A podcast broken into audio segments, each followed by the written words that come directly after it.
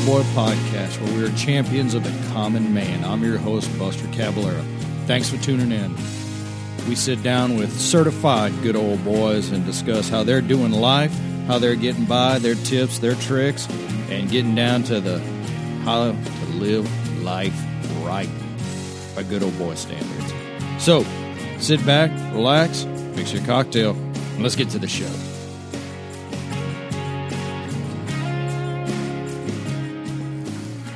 All right, everybody, welcome back to the Go Ball Podcast. Today in the studio, a new friend of mine, a gentleman who I met during the time uh, we were looking for a house for rent, and uh, my wife and his wife got together, and we showed up, and we started talking, and turns out he was moving into my hood, and uh, we have a few common commonalities. I forgot about that, man. Yeah. And then we ran into each other at uh, the casino. Yeah. It was a good so, time. Yeah, real good time, man. Yeah. Uh, So, Mister A J. Garcia, man, how you doing? I'm doing well, sir. Thank Welcome. you for having me today. Um, it's my first podcast. I feel is it? Yeah, I, feel I feel like special. A guy like you would be all into it, or you know, a guy like me shouldn't be recorded all the time. That's, that's basically uh, how it boils down. I'm I do really good in a duck blind, right, or a, uh, a bass boat. But mm-hmm. uh, the dreams that I may have in terms of uh, political endeavors kind of keep me from recording myself most of the time, but these days you can say anything you want, I guess, and people are just looking for genuine, right? I know. That's yeah. that's what people are appreciating. They want to hear the, the genuine stuff. They want to hear the true stuff, but they don't want the fluff and the and the yeah. B S that comes yeah. with it. So you you know, skip the politics, man. Just right. be you. You'd probably get a better yeah, absolutely get a better following. Uh, thanks for the whiskey, dude. I uh, hope you enjoyed. I I, I was hit or miss is- today because I thought, man, you know, it's good old boys, red, white, and blue, and I'm bringing you a Japanese whiskey. But, um, and, you know, part of being an American, I think, is taking as much as you can from other cultures and making it our own and really changing it up. And that's, well, that's why I'm here, right? Fourth yeah. generation Texan. A guy from Iowa the other day called me a Mexican. I said, dude, there's two ways you can be a Mexican, right? One, you have to be born there. Or two, have dual citizenship with it, right? Or you can work like one. Well, then I'm not that on three counts then, right? I said, man, we're fourth generation Texan. We sold tamales at the Alamo, man. The the border moved on us, right? Mm-hmm. My family's always been in uh, South Texas, so. I was just in San Antonio, man. Yeah. It was a damn good time. It normally is, man. If I can remember it, everybody says I have a great time out there, man. We, Riverwalk and we went to the uh, rodeo. We went. Oh man, you probably have seen some of the pictures and the yeah. videos. Had a we saw Gary P. Nunn. Oh he was gosh. playing George Strait covers, so it was like, holy hell! Right, this is like an experience to Best see. Best of right both here. worlds. We right. had Gary P. Nunn, a yep. Texas country legend, now yeah. doing that. So, but yeah, so you you brought this so Yamakaze. Mm-hmm. I'm a, I hope they misspelled this and it wasn't supposed to be kamikaze. Yeah, both of us are just going to fall over uh, here in a minute. That's how we get them. Yeah, one at a time. Single age, twelve years. This stuff's really good. And the, are, are you one of these guys that are into all kind of different whiskeys and stuff and bourbons? And Buster, I'm one of those guys that's into everything. And when I hit something, man, I go full tilt. I mean, if you invited me to go play racquetball next week, I'd get everything I could for it because I'm not going to lose based on equipment, right? And then it's going to be on Craigslist for half off the next day. So I do the same thing with, with whiskeys. I went through a Boss Hog, Wild Hog phase. Um, those are pretty good, man. Um, I drink generally I drink Crown X R, mm-hmm. and I mix it. I know that's a, sometimes blasphemy to folks, but you know what? Do what you want, yeah, man. Worry about it. yourself, right? I get on that uh, Houston Bourbon Society sometimes yeah, and too. just uh, – Just look at it, and I'm like, oh, good Lord, man. You, really? You're going right. to be judging that? I did a, a video one time, and I, I had the Blantons here, and I poured it with Coke, and I was like, just to piss people off, see what happens. Yeah, yeah I, I was going to bring something tonight that I normally mix, and I thought, golly, he's going to throw me out. Um, so? X R. I mean, people yeah. go, oh, my gosh, I can't believe you're mixing it. Why not? You know, yeah, why not? Like I enjoy it. We my- take Don Julio shots. Yeah. nineteen forty-two. And that's a year before Hitler made his decision, man. That's some, that's some old tequila right there. I know it is. There's a So supposedly there's a rumor now. Is Don Julio doing this? Either which way, the price is going to spike.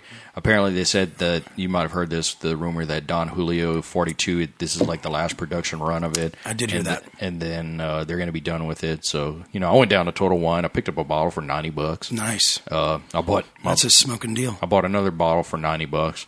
Uh, I gave one to my buddy Patrick for a Christmas present, and I just had it, and I haven't opened it yet, but, man, you brought this stuff over, so I'm like, hell yeah. I'm Absolutely. Gonna, let's pull the good stuff out. That's what it's there for. Right, right. Uh, you know, people say life is short. It really isn't. I mean, in, in terms of age here, living to seventy-something years old is pretty phenomenal on this planet. And uh, even though it's not necessarily uh, the shortest amount of time or the longest, but I enjoy every single day. I mean, somebody said, hey, man, what would you do if you won the lottery? The same thing I'm doing right now, man. You don't need money to have a great time. It helps. Mm, yeah. But, man, I don't have any regrets. I don't live with remorse. If I made a decision, how can it be wrong, man? I made it. No. Right? If somebody else doesn't like it, I really don't care, man. I bet you have a lot more fun than other people. Buster, I do, and, and I had to learn a long time ago to just not care about what anyone said. And, and somebody told me uh, years ago when our company was starting to really pick up and do well, and there was folks talking bad about us and this and that, and he said, you know, nobody that's doing better than you will ever talk bad about you. So, mm-hmm. yeah, that's a great point, right? So a lot of it is jealousy and uh, some of that, that school side mentality, but I don't care, man. I'm I've heard it all as a Hispanic guy in Deer Park, right? One of a hundred, um, living down here and, uh, married to a, a beautiful girl that's, you know, completely white, a hundred percent. And all my kids are blonde hair, blue eyed, green eyed. And, uh, their last name's Garcia. I mean, we've heard everything.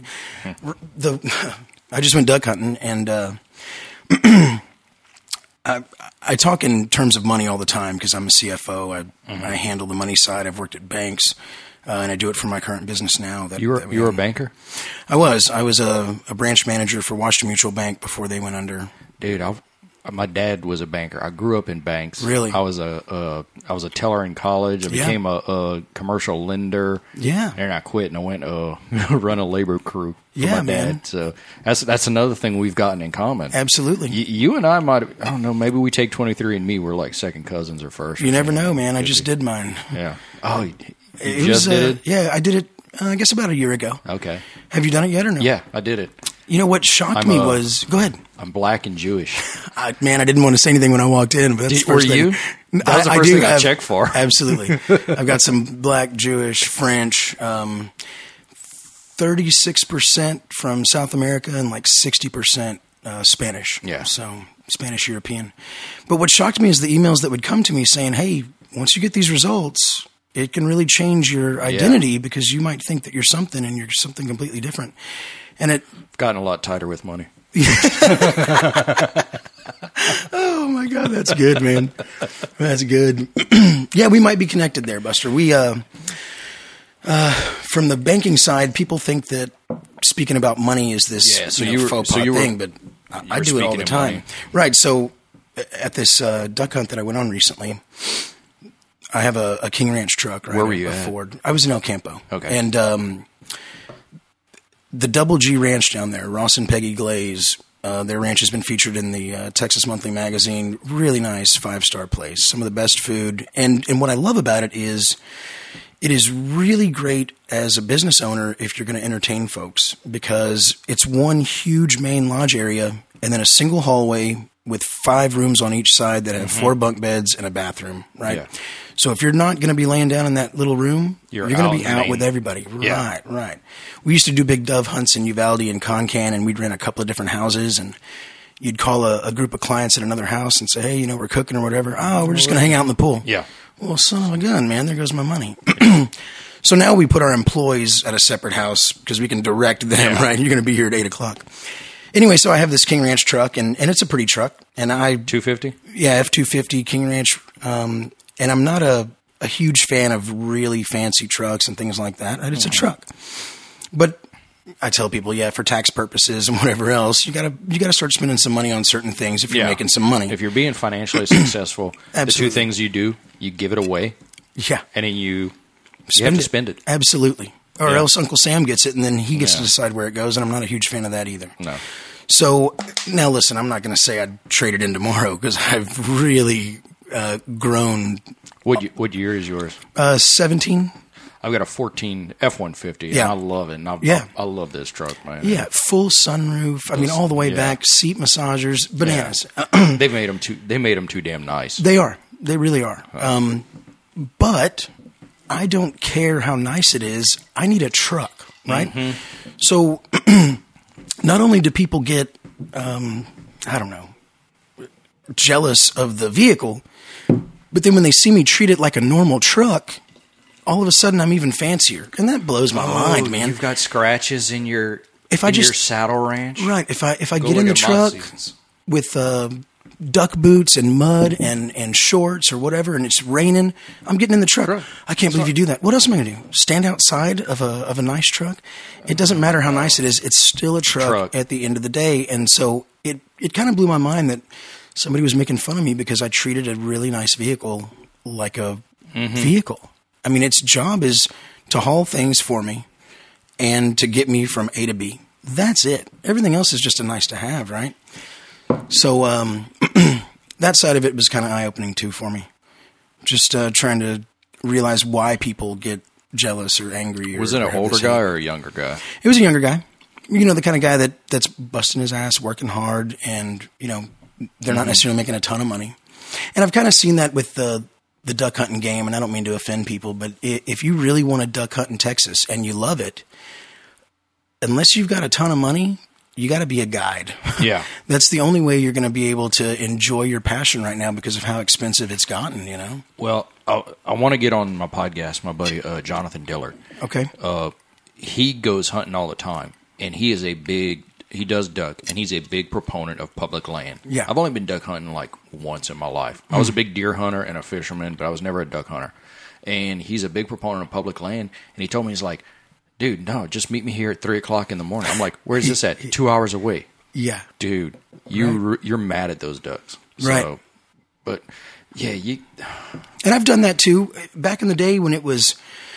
Find a spot. You got a hundred pound bag of decoys. You got a Remington eight seventy over your head. You're you're rolling your heels and sloshing through mud. It's pitch black. You don't know what's going on. You're throwing out decoys, and you're lucky to grab some birds, right?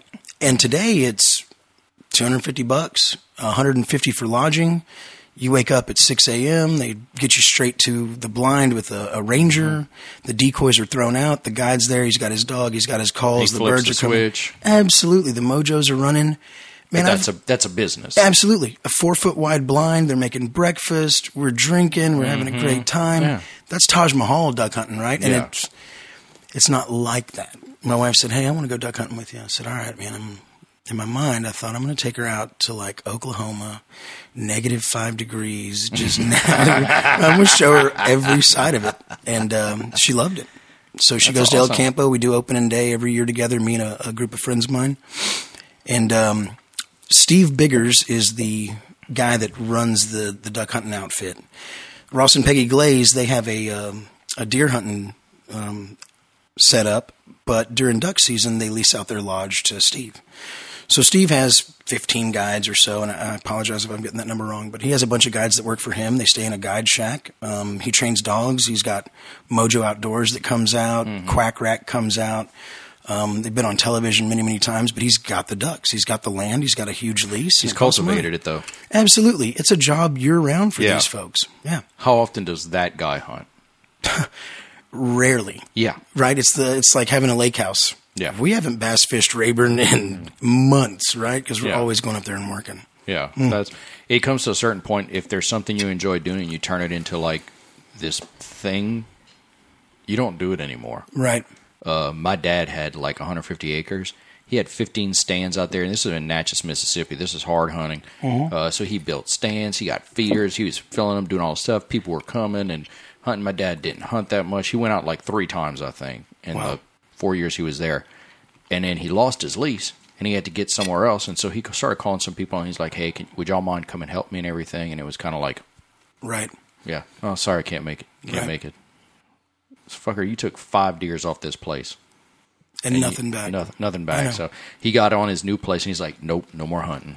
I was like, what about me? He says, I know a guy down the road. So, but that that's, yeah. The guy, hunting industry has changed a lot. It has. Uh, someone just told me a story where, like, they went hunting, and, oh God, I'm trying to remember. It might have been for Sandhill Crane. Mm. And they were hunting, and they didn't get a single bird. And at the end, they paid everything, and the guide was like, oh, so I guess there's no tip for me then in it. Damn. And it's like, dude, what what and this was apparently some young kid. Sure. There's a lot of young kids getting into this game because they see it's uh it's easy. Cool. It's yeah, easy. Yeah, yeah. yeah.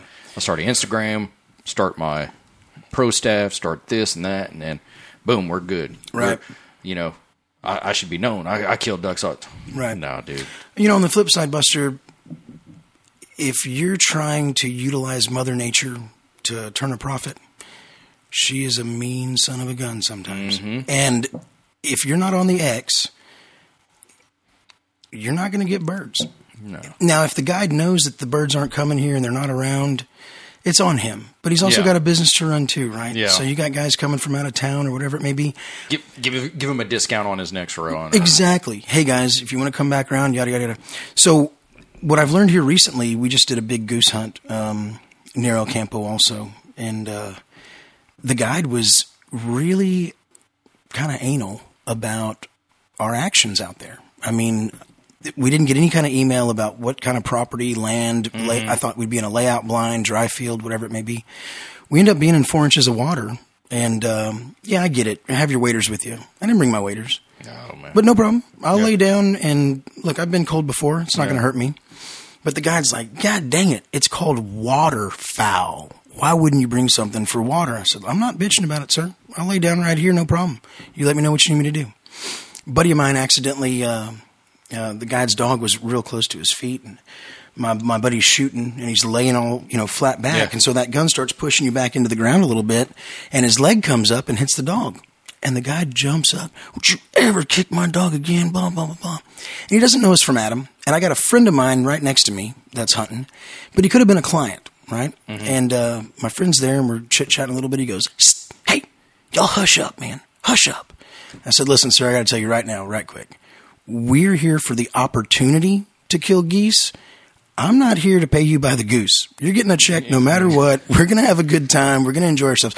There's a difference between somebody that's a really great hunter yeah. and somebody that's a really great guide. Yeah. And I pay for the opportunity to hunt them. And if, if you have a relationship with the guide, they'll be straight with you. Look, we've had some birds. We haven't had some birds. It might be hit or miss. Yeah. I don't care. Here. It's two days in El Campo, drinking, pitching washers, smoking cigars, telling stories. Yeah. We it, don't care about the ducks, man. You're paying for the experience. Absolutely. Because I, I don't know I don't know too many guys that I know who have been on a hunt somewhere, and I, how'd you do, man? I didn't get much. Had a good time. Had a blast. Right. Great. Right. I mean, that's that's part of it. And I guess, I don't know, it's... His personality-wise, it's one of these I things. Agree. If you don't know about the guy, then you, you he may be cool, he may not be. There, right. there needs to be a better rating system, I guess, for this. Absolutely. Somewhere. But I don't know. No, I you do know. It's yeah. a, you do know. It, we went to we we hunt a different state every year.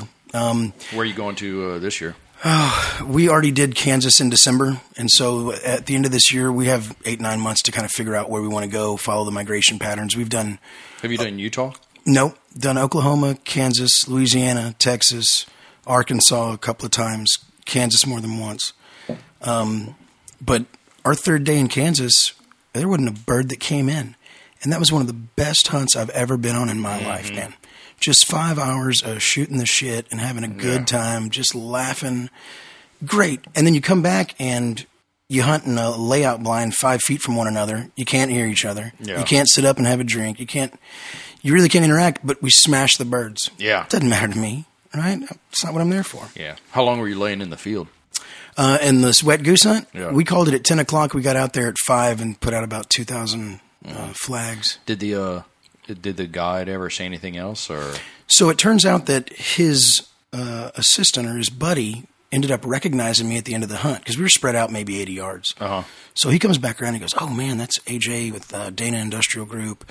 Man, he hunts big time with Steve Biggers and here and there, and they'll bring out ten, twenty people, do all kinds of stuff." All of a sudden, the guide comes back. He's got his business card. "Hey, man, uh, if you ever got anybody that wants to come out," I'm like, "Yeah, no, I appreciate it, man.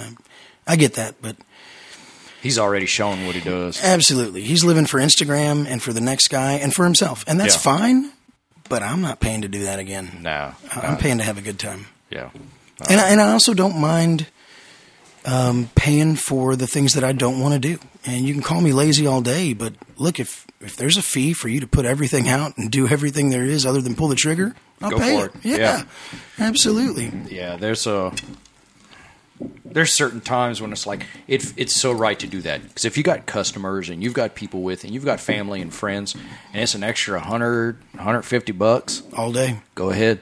Absolutely, you'll spend more at Papacito's, right? I mean, yeah. Go ahead. I did the other night. Mm-hmm. Me too. You know, we've got four babies, um, eight, six, four, and two, and we've been very crafty with how we uh, order food these days, right? What's your, what's your uh, my wife and I were just talking about this. What's your uh, go-to, like, because we got three. Yeah.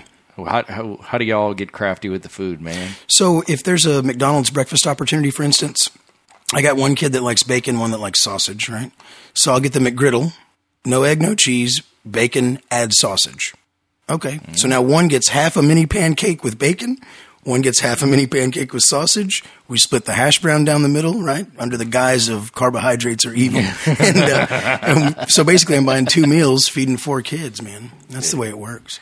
That and adult platters, right? We go to Mister Sombrero or uh, oh, other locations. And I I'll, Sombrero. I'd rather get an adult quesadilla, extra it's, beans and rice. Yeah, you know the yeah. game, right? Split it with them. Yeah, yeah. That's kind of our, our go-to move. We do a lot of cooking at home. My wife's from Sacramento, California.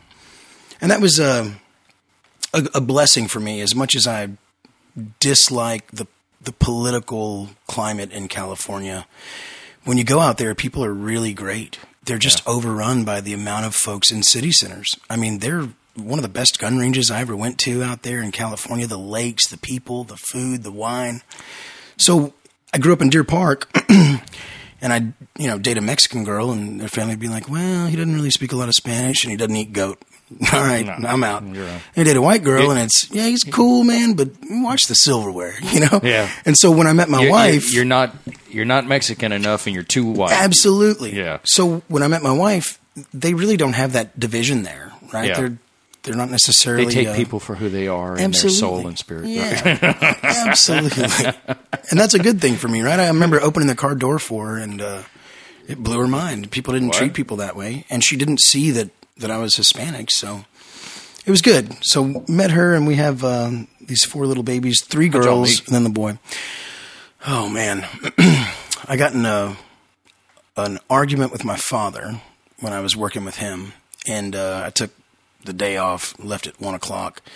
I went to Pinche's on forty-five back in the day mm-hmm. by the Honda dealership and drank with a buddy of mine, and then we went to Sherlock's Pub, and uh, we're drinking there, and in walks this beautiful thing with uh, another girl, and this girl used to work with me at Best Buy. I ended up, I terminated her, as a matter of fact. So I just walked up to her and, and knew her, and then met my wife, and we went back to her apartment on El Dorado, all four of us. Man, we were chicken fighting in the pool on a Monday night, you know, and drinking beer till two in the morning, and just having a good old time. So I thought, man, how do I get this back? So I left like a pair of socks or something, or like a boot, you know, like, yeah, yeah the, the two day call, like, hey, uh, did I leave a boot there? Like, how do you not know that? You left. Yeah, yeah. She's like, oh, I don't know. I'm really sick. I'm at my brother's house. I'm like, damn, I don't know how to take this. But I kept chasing, and uh, she was sick. I caught her that next week. And this is back when I had a, like an oh five Chevy fifteen hundred. Mm-hmm. She got in. I said, yeah, it's my work truck. And we went out, um, went to uh, Big Texas, went to IHOP right oh, there, yeah. you know. Um, had a good time. About the second date, I uh, pick her up again. She goes, oh, work truck again? I said, well, it's also my personal truck. I didn't lie to you. Yeah, exactly. But what's great is this was at a time where I was um, starting another business. I mean, we barely had money. five hundred bucks a week, you know, is what we were taking out of the company. And mm-hmm. Uh, man, she was eating beans and rice at the house, and I'd go to some nice restaurant with a client, and I'd eat half and take half back to the house and all that. So one of the great things is I know she's not blinded by any kind of success or financial mm-hmm. gain or anything. That's kind of one of the, the tough pieces for us now is who likes you for you. You know, you mentioned yeah. moving. These days I pay people to move. But if I asked folks to do it out of the kindness of their heart, there might be five yeah. or six that would do it, right? Mm-hmm. So at my at my job, we have ninety-one employees right now. And if something comes to my desk, a lot of great, great people have looked at it, considered it, and they're going to bring me options, and they're looking for an answer. Mm-hmm. And everybody's motivated by a paycheck too. But at the same time, I don't hear no all day, right? I mean, yeah. I can tell everybody w- what they need to be doing and how they need to do it. And I come home and a four-year-old says they don't want to take a bath, right? And that's the first time I've heard no all day. Yeah. And then the wife wants to talk to me about something, and I'm in work mode where I automatically assume she's looking for an answer. Yeah. And she just wants adult conversation yeah. because she's been at home all day, right? You know, Susan did this or that, and I'm like, oh, you need to cut her off, do this, yeah. do that, do this. I don't want you to solve it. I, I just want to vent to you.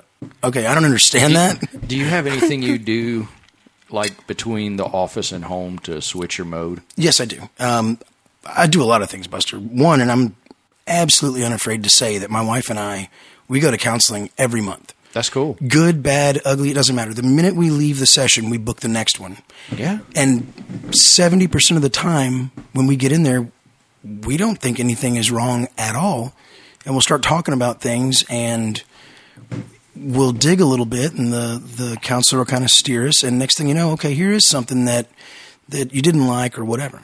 So, you know, I think I'm a master communicator. That's what I do for a living. But I don't know how to speak to my wife in an effective manner because I am ruled by precision and I don't care how the watch was built. Tell me what time it is. Yeah. Like I don't have time for the, the yeah, little let's pieces. Let's get the answers. Right? Let's get it done. Let's exactly. get it fixed. I, I fall into that same trap, man. Mm-hmm. It took it took me and my wife a while. You know, we hit our little rough patch where she's sure. like, I want, I just want this from you. And I'm trying to do that, or, but I'm not doing it the most effective way or mm-hmm. there's something else.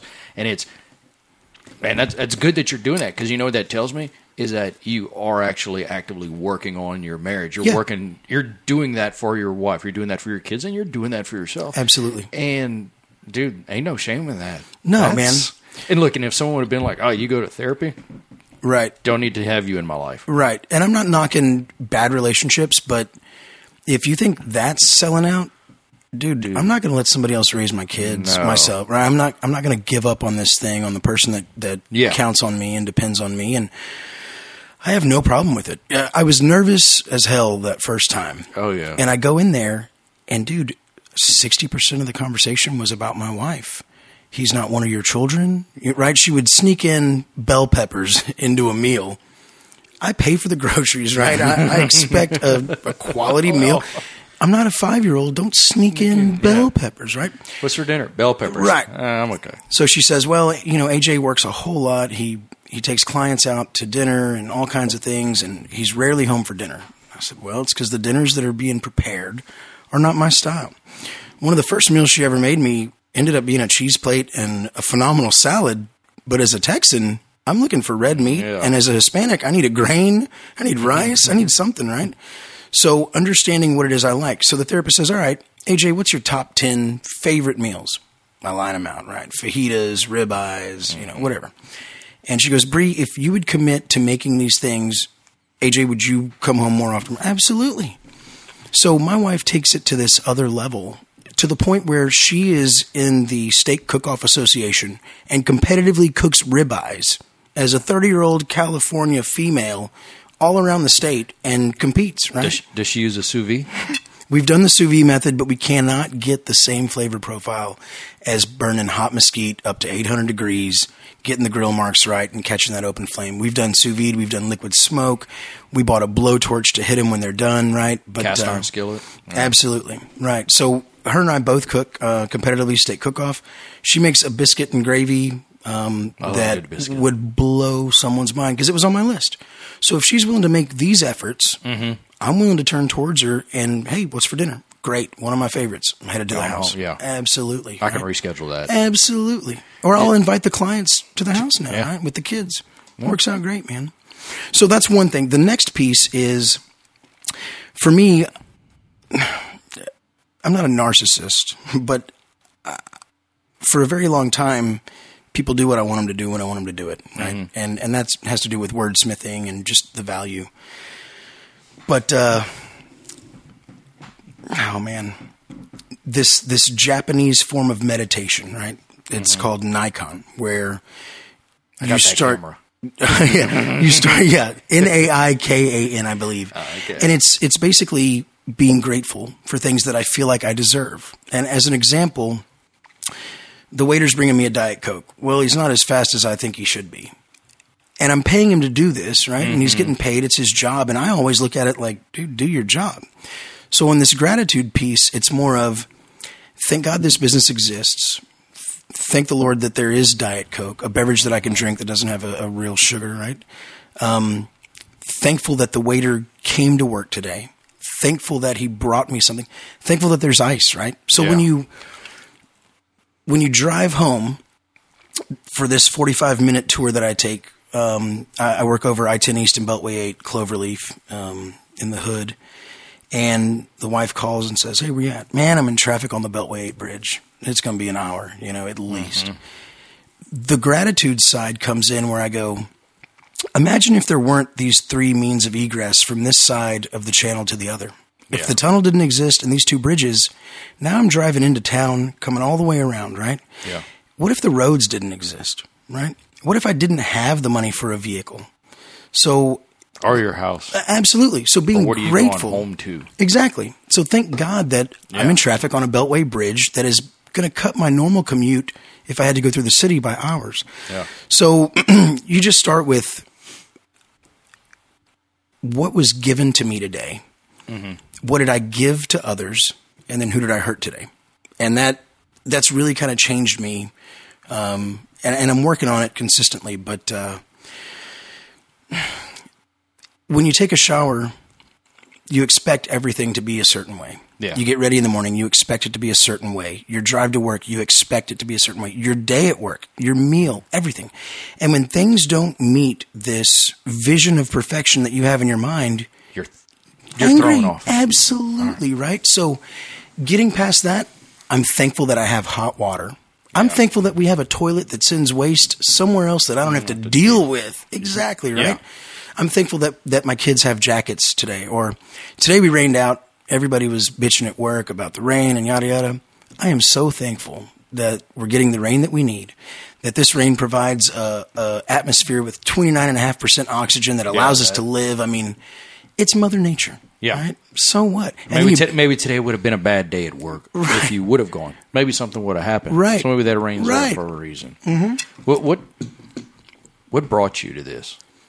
Was it was oh, it just man. something that was just like, man, you know what, I gotta I gotta do something different, or was it just kind of like, man, you know what, I don't like what I don't like what's going on, or it it is the search for joy, and and without sounding like, you know, um, I, I hate to use certain words, but what happened, Buster, is last year on my birthday, February eleventh. I got in a Barrett fifty cal, M one oh seven A one, semi-automatic, twenty-six inch barrel in titanium gray, Pelican case. I mean, thirteen thousand dollars rifle, right? Hell yeah. And, and I didn't think that I would never get one, but it was always a goal of mine to obtain yeah. one, right? I'm a big goal guy and, and planning, and, yeah. and I'll, I'll tell you a little bit there too. But the case comes in, I am ecstatic. And I open this case up, and there is this dream gun that can shoot two miles, you know, I mean, just yeah. retarded. And the first thing I felt was not joy. It was, now what? Uh, and I feel like I've pulled that curtain back. I mean, again, I'm not trying to sound silly, but no, no, no, no, if you no, think I, about – go ahead. No, no, no, I want you to keep going. If I'm, you think about the things in life that you do have, right, that you expect to bring you this tiny piece of joy, right? Mm-hmm. I have – Lucchese boots, man. I, you want crocodile, you want caiman, you want ostrich, yeah. gator belly, whatever, yeah. right? I have clothes that surpasses my – right. I have uh, Rolex, watch, whatever, yeah. jewelry. I think I have the nicest truck a man can buy these days. Yeah. I have a phenomenal company. Um, all these things that I thought would bring me joy, and I didn't have the happiness that I thought I was seeking, and I started to – I went to one meditation class that was given at League City Library. Helen Hall? Yeah. And my was wife it a little goes, Italian lady who did it? A little uh, the Indian guy, man. Okay. Okay. And and I'm a Christian, don't get me wrong, but I think I learned more about myself and the world we live in in two one-hour Wednesday sessions there in a library in like a chair that an eight-year-old would sit in. And it was mind-blowing to me. And – And when I realized that joy comes internally, mm-hmm. and that nobody can steal it from you, right? Nobody can affect your day. I can call you names all day, Buster, and the way that you handle it is up to you. Mm-hmm. So that's why I don't let things affect me at all, right? There's yeah. nothing you can do today to steal my joy. I, and that's the thing, and it's other people's attitude that is going to rob you mm-hmm. of your joy. So if someone's having a bad day and you have to tell this person bad news, they're going to flip and say, "Screw you, A J. Right. You know, you, you're never on my side. You're, you know, you're just always." But that's when it's kind of like, man, that ain't my fault. That's absolutely, you know, now unless it's a friend of yours saying, "Hey, man, I got to tell you something. I really, I really think you need to examine this." Right. That's criticism, and then take a look and say, "Do and I? I appreciate that." And then, am I a son of a bitch? Right. Maybe I, maybe I was. Right. But it, it's funny now. Uh, meditation, I do it too. Sure. Goal setting. Uh, I've got that book right there, the Michael Hyatt uh, goal book. I've got that one, and I love it. Because it gives you ten goals. It.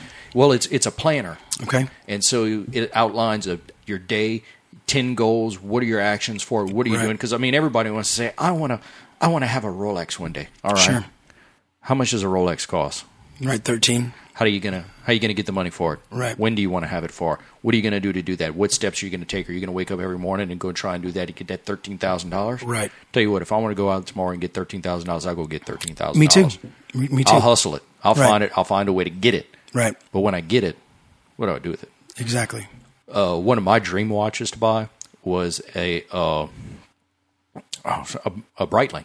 Mm-hmm. I always wanted a Breitling, and I was working for my dad, and I mean, I worked like a dog for my dad, and he will even tell you he worked like a dog. I mean, twenty-five eight we was working. I was waking up at four thirty in the morning. And and I was like the C E O of their company. I right. ran the books. I ran the labor crews. I ran the money, the accounting. I ran it all. But I was waking up at four thirty, running down the rows, picking up uh, eight welders from Mexico, putting right. them in a truck, driving them down to Fouchon so that they can be at their place in time for work, then coming back and putting in my right. full day, and then going back and picking them up, taking them to Walmart, doing all this stuff. And I worked like a dog, and I worked like a dog. But I knew that watch. Right. That watch was ten grand. And one day it came up for sale. The guy called me. He says, "I'll sell it to you for eight." Awesome. I said, "I'll be there." Right. And I went and I bought it. And I wore that watch almost every day. Right. And I people mean, see the watch and go, "Oh, oh fancy. fancy." But dude, they don't know the stress, the struggle, the hard and, work that you've put in, Buster. And I tell people, I was like, "You know what that watch means to me?" They're like, "Oh, you wanted a fancy watch?" I was like, "No. That watch tells me my time is expensive. Yeah. My time is worth something, and I'm doing it. Now, I got this iWatch, and I'll put my other watch on for sure. fancy occasions." Sure. Because I've grown from that man, young man I was at that of course. time. And it, it's one but of those. But it still represents hard work and dedication. And I love it. I love when yeah. I put it on, but I don't have to I don't have to put it on all the time now. Right. And, you know, I'm I'm doing this podcast. And it's called the Good Old Boy Podcast. Right. And yeah, I have reached out to a couple of like maybe very successful people, but it's not successful people that like you're successful. You're a good old boy. You Absolutely. And I, first thing we start figuring out, okay, now th- here's the things. We both set goals. We both meditate. We were both bankers. We both were, uh, you're still a gun dealer. I was a gun dealer. Right. We both work for our dads. Right. Uh, we're both in the industry right yeah, now. Yeah, we're both in the industry. Right. You know, we're both, uh, see, so you got the Zulu fuck shirt on. Absolutely. Man. I'm all about them. Absolutely. Uh, were you military? No, no. Um, I have a lot of friends that were. Uh-huh. And, you know, again, I don't necessarily believe in regrets. Things happen the way they happen. Mm-hmm. That doesn't mean, look, you, you pray to win the lottery. God's going to say you got to buy a yeah, ticket, yeah. dumbass. Okay, I get that. You, you got to do some legwork. But um, no, I, I absolutely respect it. At, at the time that nine eleven happened, um, my mother had lost her job in Deer Park at Lyondell. Mm-hmm. My sister was a senior in high school, um, and I quit school, and uh, I was working part-time at Best Buy, and I took a promotion there at Best Buy in Clear Lake there, and uh, just helped her pay the bills. We had a brand new house in yeah. Baywood Oaks in uh, off Fairmont over there. And man, I gave her eighty percent of my check every week and worked forty hours. Mm-hmm. So I didn't have the opportunity to do it, but I also don't know that it would have gone well for me, right? Mm-hmm. I am, um, I do believe there's there's leaders that lead in the front and lead in the back, and, and I'm one of those front guys. But I've got soft hands, Buster. I'm I'm a visionary. I'm a mind guy. I, I get that. I'm um, a big picture guy. Yeah, N C O kind of deal, right? Where it's hard to gain the respect of the people mm-hmm. that are doing the job. It's extremely hard to lead farther than you've gone yourself. You yeah. know? Um. Yeah, man. I, I I really try to understand the world as as as it occurs on a daily basis, and I try to help people understand that, right? Mm-hmm. Um, I just got a tattoo on my leg, and uh, this friend of mine was like, dude, I cannot believe that you got this tattoo on your leg. And I'm like, you know, forty years ago, you couldn't wear a ball cap indoors, right? Some old timer would go, look at this son of a gun wearing yeah. a baseball hat inside. Well, I'll be damned. Times are going to change. Yeah. And what I've realized is that the youth is always going to win because we die, Buster. Yeah. We die. I mean, the things that, that people are doing today, just let it slide, man. It, it doesn't matter. It doesn't affect We're you. We're too worried about that stuff. I know, We're, man. I don't care, man. For, I saw whenever you got that picture, the picture of your uh, your tattoo, and it's the Houston skyline yeah. with the be someone yeah, on it, man. Absolutely, and I was like, man. That's pretty cool. You know, our, our we are changing, right? And if we try and if we try and just hold on to it, it's going to screw you. You're going to stand still, right? It's it's keeps moving. Uh, the whole millennial thing about, you know, oh, millennials and how bad they are. And I'm like, all right, how bad is it really? Right. Okay. You've got a generation now that is not as concerned with pay, but they're concerned about having time off to go do things and social issues and uh, how your company represents and does it offer, you know, these other things and what does your company offer? Right. Okay. Why is that? Because us, our parents' generation, and what we're seeing right now, they watched them work their asses off. Yeah, their parents were to, Depression era. Right? Yeah, Depression era. Work your ass off. Buy a house. Buy the cars. Now what does it turn into? Oh, I've got a garage that I can't fit my cars in because I got so much shit. I'm in a bigger house right. than really what I need. Right. I'm, I'm still doing this and all. And now there's this regression of it to right. where it's like, I know a lot of guys for me now, the man works, the wife stays home. Right. My wife stays home, but my wife's running a business like a motherfucking boss. Right, right, right, right, right. The like she's at, she's working tonight. Yeah, she's at a private party working tonight, and so that means hey, that sounds a little uh, scary. You may rephrase, Buster. Okay, so she's she's at a private party where like basically she's doing a private shopping event for women. Mm-hmm. That's the thing. They're like, hey, you want to you want time to shop and you want to do it fun? We're going to do it at that. Your podcast, you right. want to get that going? Go ahead. Start start doing it right now. I'll be home later. Can you put the kids down? Yeah. There's a there's a change back to this cohesiveness when men and women are working together. Uh, you you value your kids more. Right. You value your family more. You're having more kids. You value experience. Right. Mm-hmm. Right. My uh, and it's not a bad thing. No. I mean, we we think, think we Friday off, bad. Thank God, right? But you're right. The the work ethic might be different, but But they're going to do some amazing stuff. Absolutely. They already are. I was telling my wife the other day, um, we were watching a, a phenomenal uh, Netflix show about um, Voyager, right? This little bitty satellite that's going to go out past the reaches of our universe, right? Yeah. And it, it could be the only sign of existence in millions of years that we were ever around at all. Maybe so. But we said, you know, the things that are in our cell phone, these exact components were available on this planet two thousand years ago. Right? Mm-hmm. So this technology that people crave is great. I, I don't yeah. have a problem with it. You know, we're limiting screen time and things like that. Okay. I want to limit the content, but I also believe that I want my kids to be phenomenal at these things and understand yeah. it. Can you produce the content yourself for your right. kids to do to right. do these amazing things?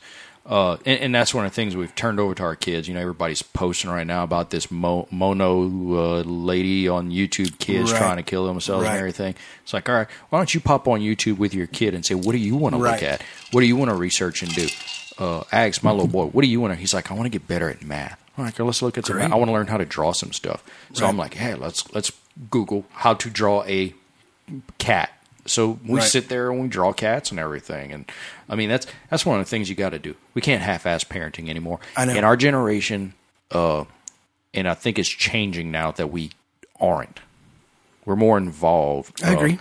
You know, I'm I'm coaching my little boy's team. You get involved. You got to be there for it. You're going to you're going to do Put that. Put in the effort. Yeah. yeah, you're putting in the effort. So. We were um, laying down. My kid wanted to read Cat in the Hat, and I find an app that has the book. It's turning pages. It reads it aloud. I'm just laying there holding the phone, and my wife says, how much parenting are we going to give over to technology? Holy smokes. Yeah. You're right. We got to look at the ease of access, too, and then yeah. let's get the book out and read it. But but be thankful that this exists, right? Yeah. Yeah, man, I, I feel that same way. I, I feel like things don't happen to me. I make things happen for me. Uh, I also believe that fear doesn't have a place to exist. You either know what's coming and plan for it, or you don't know, and then there's no reason to worry about it, right? So you might have cancer. Okay. If I do, then we figure out the solution if there is one. And if I don't, there was nothing to worry about in the first place. It's a hard concept to kind of grasp, but I'm not just saying float through life, but don't worry until you need to worry. Yeah. And if it's time to worry, then it's time to mm. strap up the boots, son, yeah. and get it, right? I'm, I'm not sweating it. No. Um, the uh, this is, I think, my thirteenth business that I've started, and uh, this one I, I run with a one of my best friends in the world, a great guy named Dane. And um, the other day there was a, a mishap through the state of Texas with state sales tax and use. When you start doing a certain volume, I don't get the same benefit as other businesses where you can file quarterly. Now you got to file. Yeah, monthly. I'm monthly, bro. Yeah. Right. So they send the letter. Okay, you got to file monthly. All right. Well, we pay that quarter and we go on. Well, we didn't realize that there were like three little bitty four hundred dollars interests or penalties yeah. by month. B- but they have some kind of algorithm. Who knows how it yeah. works? And a Where red th- flag pops, right? Yeah. Yeah. I've experienced those. Yeah. So I, I owe maybe, let's say, eleven hundred bucks, right? Yeah. But we pay thirty thousand dollars a month in sales tax. All right. So they levy every bank account we have across the board on a oh, Thursday afternoon. Shit. Y'all pay weekly? We pay weekly. There right? you go. Right. Over eleven hundred dollars, right? And so I'm calling state sales tax and use. Oh, yeah. You owe from six months ago. You haven't paid on it. And it's something like six months ago or, right. or twelve months ago. Right. Now we're going to talk about it. Right. Because their system shit where right. you can't see it right away. Absolutely. I've been there. Right. And so this is a Thursday afternoon. I've got one hundred employees at the time. Payroll checks are wrote, and every bank account is frozen, and the banks can't do anything about it, right? Yeah. And the state, okay, take the money and release them. Well, we don't know how much money's in each account until the banks reply. Dude, just Yo. take the cash. Well, why don't you bring us a certified check? From what account, account. Right? Yeah. So we're, you know, we're pulling cash, yada, yada, yada. But so I walk into the bank, and this is where I'm talking about the worry piece. Here's the good news. I no longer owe the state of Texas anything, right? Yeah. So look at the, the positive side of things. But government never looks par- farther than like the end of their nose, and and they don't understand what can happen, right? Yeah. So let's say these guys don't get paid. They don't show up to work on Monday. I no longer make revenue, right? Business yeah. closes down, and, and that's an extreme. I would never let that happen. But now you want one hundred people on unemployment? Right? You don't want the thirty thousand dollars a month that I've been paying for eight yeah. years, right? Show me a time where I haven't paid. Well, you haven't. It's, it's been great for eight years. They send you a letter saying, right. like, right. your shit's done now. Right. Instead of, like, somebody looking at this and going, hmm. Right. Hi, Mister Garcia. Uh, just calling to let you know, uh, now I know y'all changed over to quarter to from quarterly to yearly. Right. There's this penalty. Of, would, would you like to square that up? Or right. there's this form you can do. Right. And okay. they, there's no email. No, it's fax. No email, and fax. Exactly. Certified letter yeah. until they get it. Right. Confirmation. Right. Uh, it's just funny to me. So, so and it happens, of course, on a Thursday. Yeah. Right. And the one guy who can release the levy, well, that's the supervisor, and he's out of town. Well, of course, of course he, he is, is. Right? Why not? So people forget, though, that that these government entities, their bosses are senators and folks like that. So we emailed Larry Taylor and, and those folks. Yeah. And, put a call in. Here's the people we've been talking to. Levy and release yeah. it. Open it up. But I'm not going to let it stop what we're doing on a daily yeah. basis, right? Other people freak out like, oh, my God, you have a million dollars in bills yeah. this month. yeah, we do twenty million dollars a year. I got two coming in, one going oh, out. No. It's just money, right? And, it, yeah. and at the that's end of the day, you, it doesn't mean That's when you worried about that stuff too much, right. you know. Right. Uh, yeah. I don't I don't sweat so, anything, man. There's nothing that can happen that that – I really believe would be... Do y'all direct deposit or issue checks? Both. Okay. Can Both. I make a suggestion to Please, you? Please, sir. Pay your guys on Thursday. Yeah, I do. Okay. I do. I pay All them right. on Thursday. That way we have a, a break in the day. We have a Friday. Good. Yeah. My when, printer doesn't work. Yeah.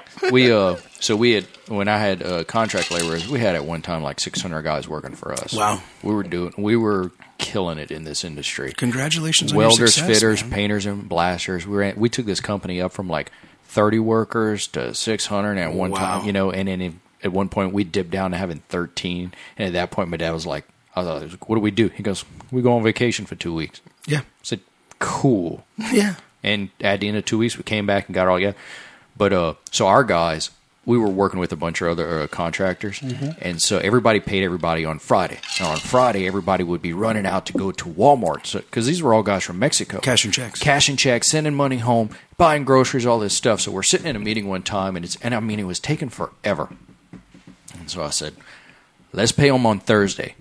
Why? I said, because everybody gets off on Thursday at the same time. Our guys will have money, and we paid everybody on a direct deposit. If, if we didn't care, you didn't have a banking account or something like that. We had these uh, Card. debit cards. We put it on that, and we gave it to you. And at first, they were like, "No, no, no! I want to check. I want to check." You know. Well, they're in their shipyard. They're working. These guys are other guys are waiting for a check to come. All these guys got cell phones dinging them, saying, "Bing! You Money's just got in. paid." Yeah. Great. Perfect. Now, on Thursday afternoon, we pick them up. We take them to Walmart. We get their groceries. They send money home. And on Friday, when the jobs aren't done and they're looking for people to work, my guys are working. Right. The other guys are like, nope, I'm going to – I got to go Cash. do my thing. Yeah. Yeah. We took an uptick in like three percent. That's awesome, man. The Just only rub I have is if if I am working five tens – now they got beer money for Thursday night. Yeah. And every oh, now and then man. you got a, a Friday morning where you're missing a few folks. And But that's the nature of the game. Absolutely. And and I get every side of it, right? But um, when I've got a man working, I'm making money on every dollar I pay you, right? Yeah. So I need you there all the time, really. Yeah. But yeah, man, I, I love the industry. You know, our business um, – Dana Industrial Group, we do insulation, scaffolding, coatings at refineries. That's one side of it. Um, the next piece is civil work, dirt and concrete, and then we have instrumentation and electrical. Mm-hmm. We we do lead abatement, asbestos abatement. Uh, we do demolition. We do surveying. We do some mechanical stuff, welding, things of that nature. Um, I mean, if we know how to do it, if somebody knows how to do it, we'll do it. We'll do whatever you want us to do. I mean, safety first, quality second to none, but our second motto is... You want it done a certain way, we'll do it, boss. You mm-hmm. want a, a tank painted pink? Tell me what shade. Yeah. I don't mind at all, you know. Uh, I, I really like the business that we're in. We talked about a little bit of Best Buy, and mm-hmm. I went to Washington Mutual Bank. And what I do now is take people out to eat, hunt, fish, golf, sell my company, be passionate about it. And I was talking about gratitude earlier.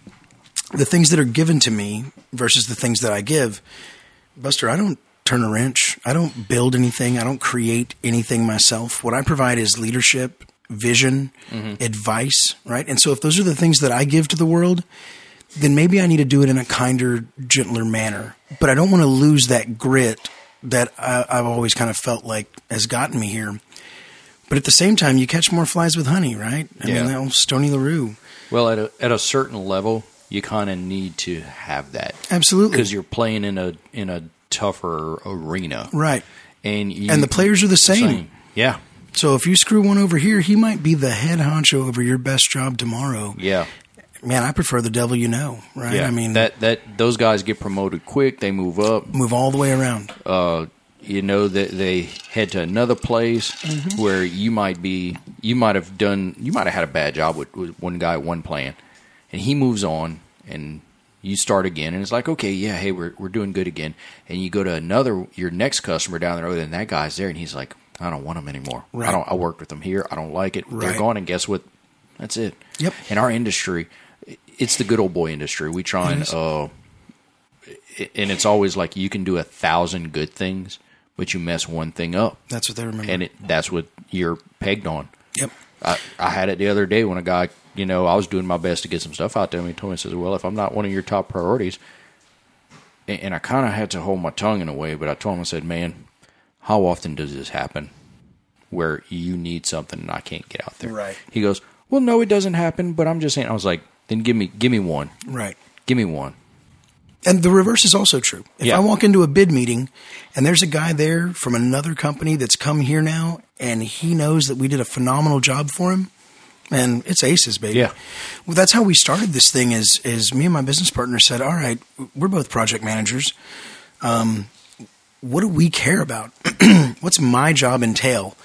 I want to make sure that the job is done on time, done safely, within budget if possible, mm-hmm. and with with quality is number one, right. right?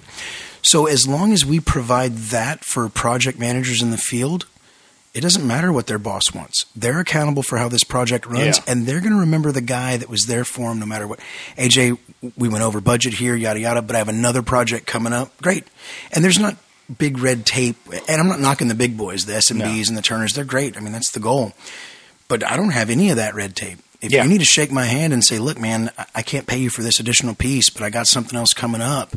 Great. Um, you know, we talk about safety issues, quality, somebody missed a drawing, whatever it may be.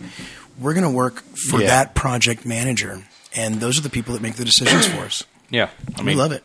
That's, and it's all relationships. It's it's not a lot of – and it's not a simple sale. It's all relationship. It's long-term yeah. selling. It's not a one-and-done, thank you, ma'am. I'll see you down right. maybe somewhere else down the road. Right. You, it's you're the same in people. Here. You know, you go to lunch at the same place as I do because you know certain people will be there. Absolutely. And, it's uh, Nomax thirty at, you know, um, Iguana Joe's in Mont Bellevue at eleven o'clock, brother. You better have business yeah. cards on, you know. Yeah. Same with um, – Cornbreads or uh, Monument Inn, Monument Cinnamon Roll Man, and yeah. uh, Nomaxes, absolutely. That that's where I was. Uh, I ate there like three times this past week, yeah. and and like five. I was sitting there all of a sudden, I get a text from another guy. I've been trying to get a hold of, and he's like, "What do you? What'd you order?" And I'm like, "Yeah, right there. I see you there." Exactly, exactly. But yeah, it's it's it's a great industry. You know, um, we're talking about the youth too. Um, What we're doing right now is trying to not rebrand, but make sure that we have a better web presence, a better um, website that works with uh, mobile devices. Uh, LinkedIn is great for our age group, but you know, we get my youngest guy that works for me, right? nineteen years old. Hey, do you know what LinkedIn is? No. No. Right. And we go sit down with an engineer from a, a refinery, and he's got, you know, he's the fifty-year-old guy. He's got the twenty-two, twenty-three-year-old dude with him. That guy has already researched the company. He's already been on my website. Mm-hmm. He knows all about us. He doesn't like to hunt and fish, right? Yeah. He's not doing some of these other things. He's not necessarily even playing golf. It's it's a whole new world. So what what do I do to attract these people? They care about the job sure. being done right. Great. Yeah. That's what we've always done. But in this climate, you had to do more because everybody was concerned about the same thing, right? Right. And like you said, you've got that fifty, sixty-year-old guy who's been there thirty-something years.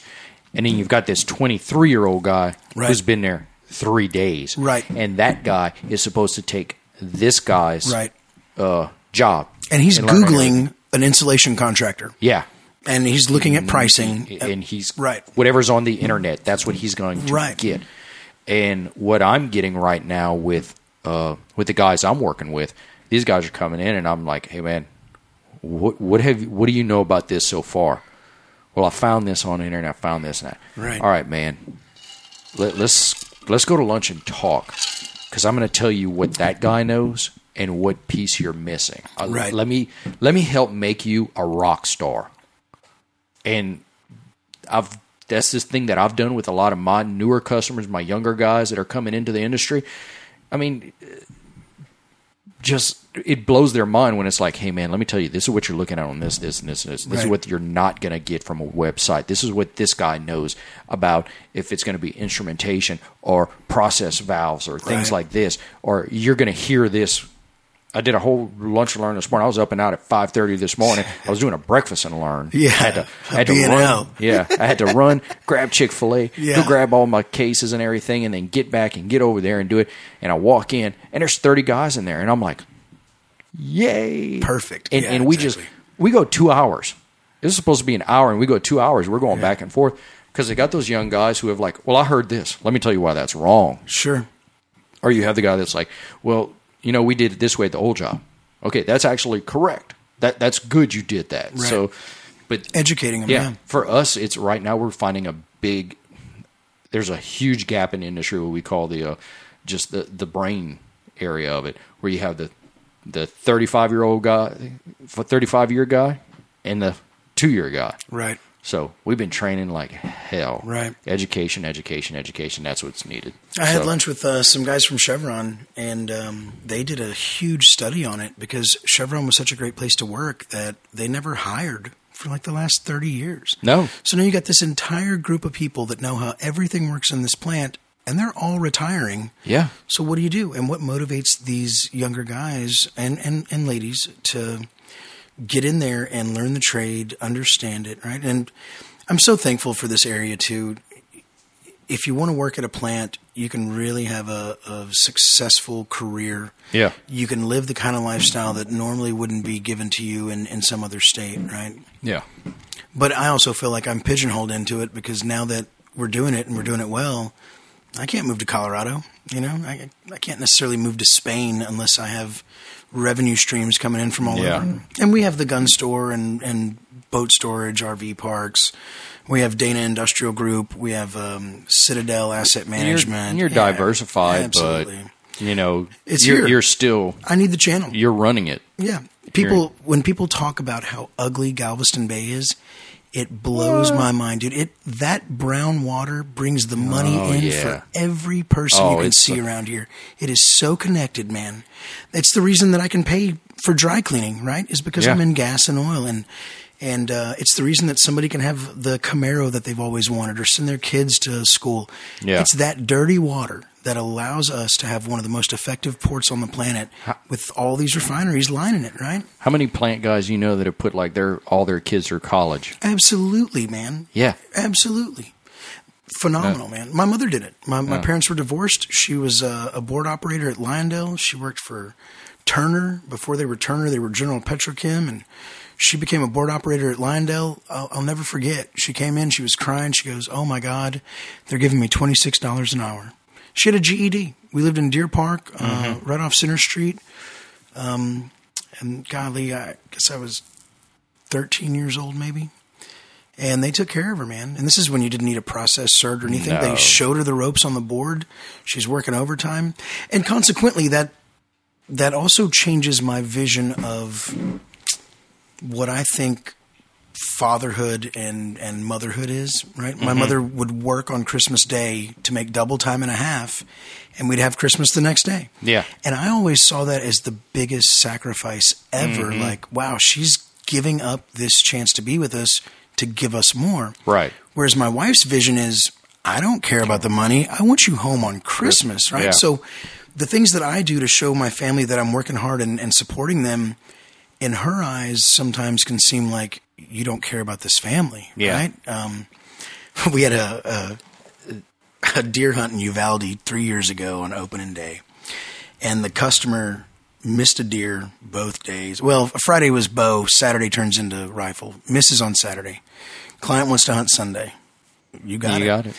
The wife has Christmas photos at some Christmas tree oh. farm in like Santa Fe right at four o'clock.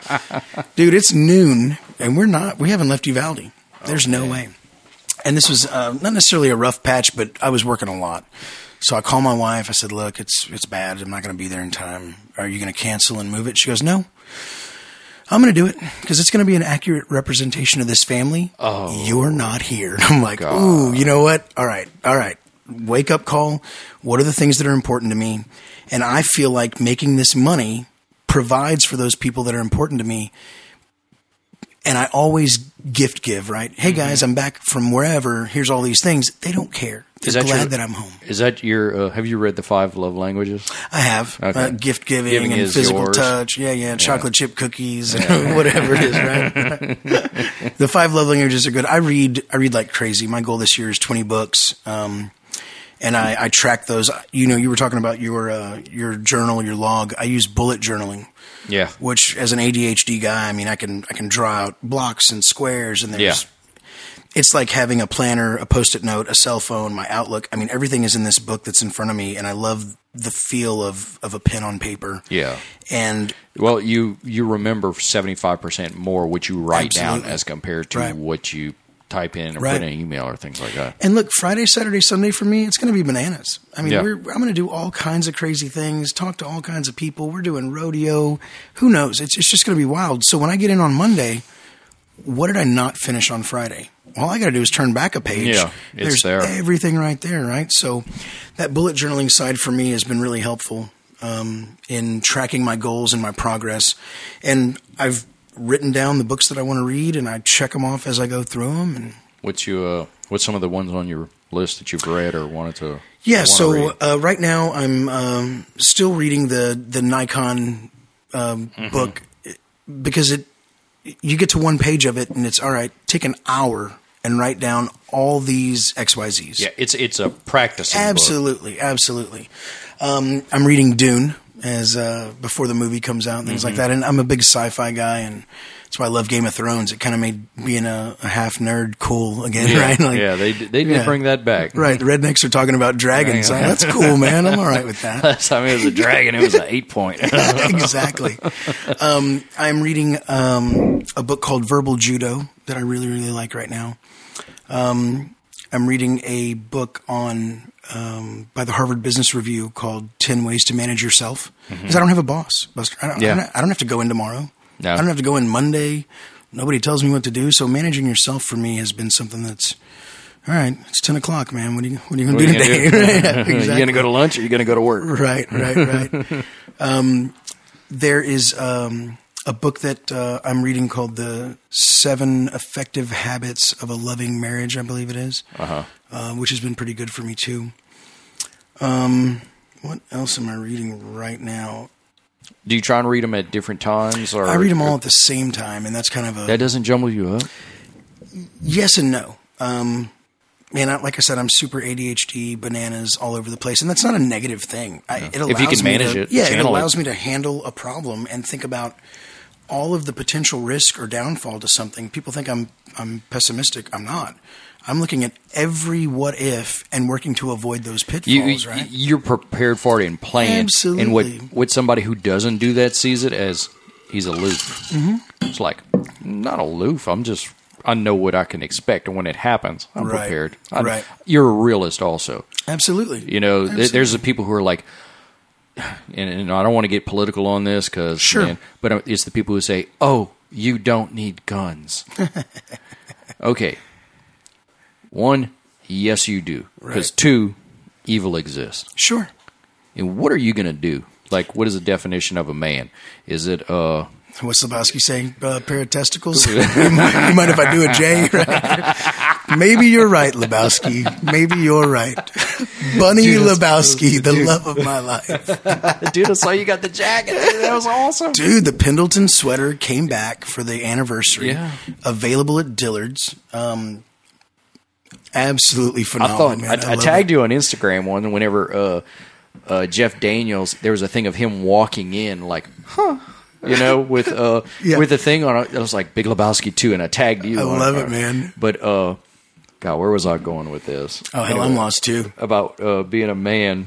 Yeah, and uh, and it's the saying, you know, like, all right. I know this whole lovey, hippy dippy, whatever shit you want to sure. do. Guys need to be vulnerable and all this stuff. Okay, I get that.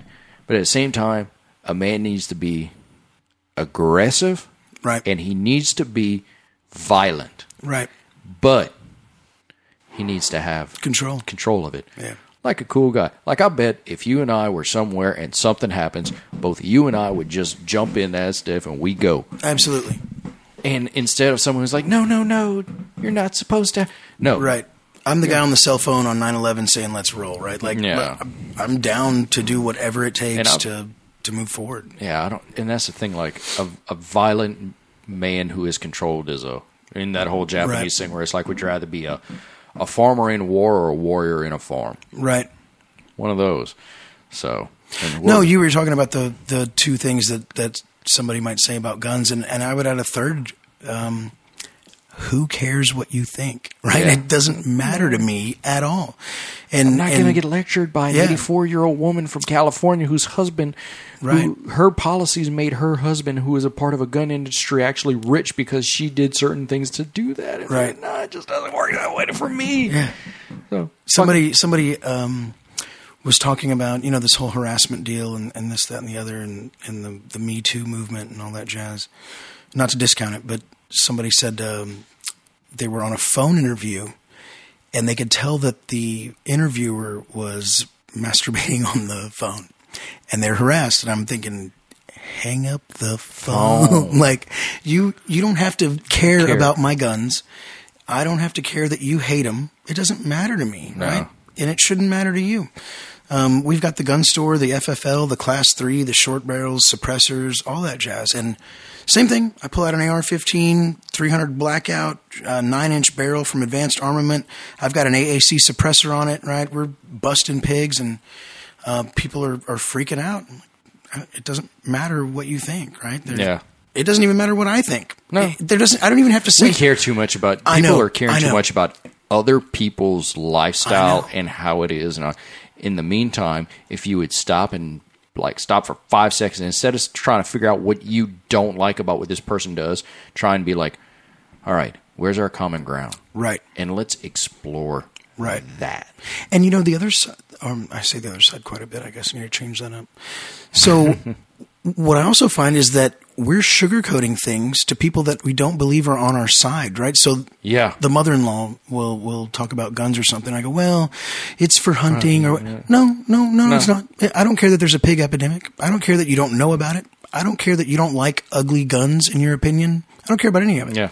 What I care about is my joy and love of shooting and the belief that I'm going to defend this nation, the people in it, my family first, mm-hmm. against all odds, whatever that may be. Right? Yeah. I don't mind at all, man. What do you need a Barrett fifty cal for?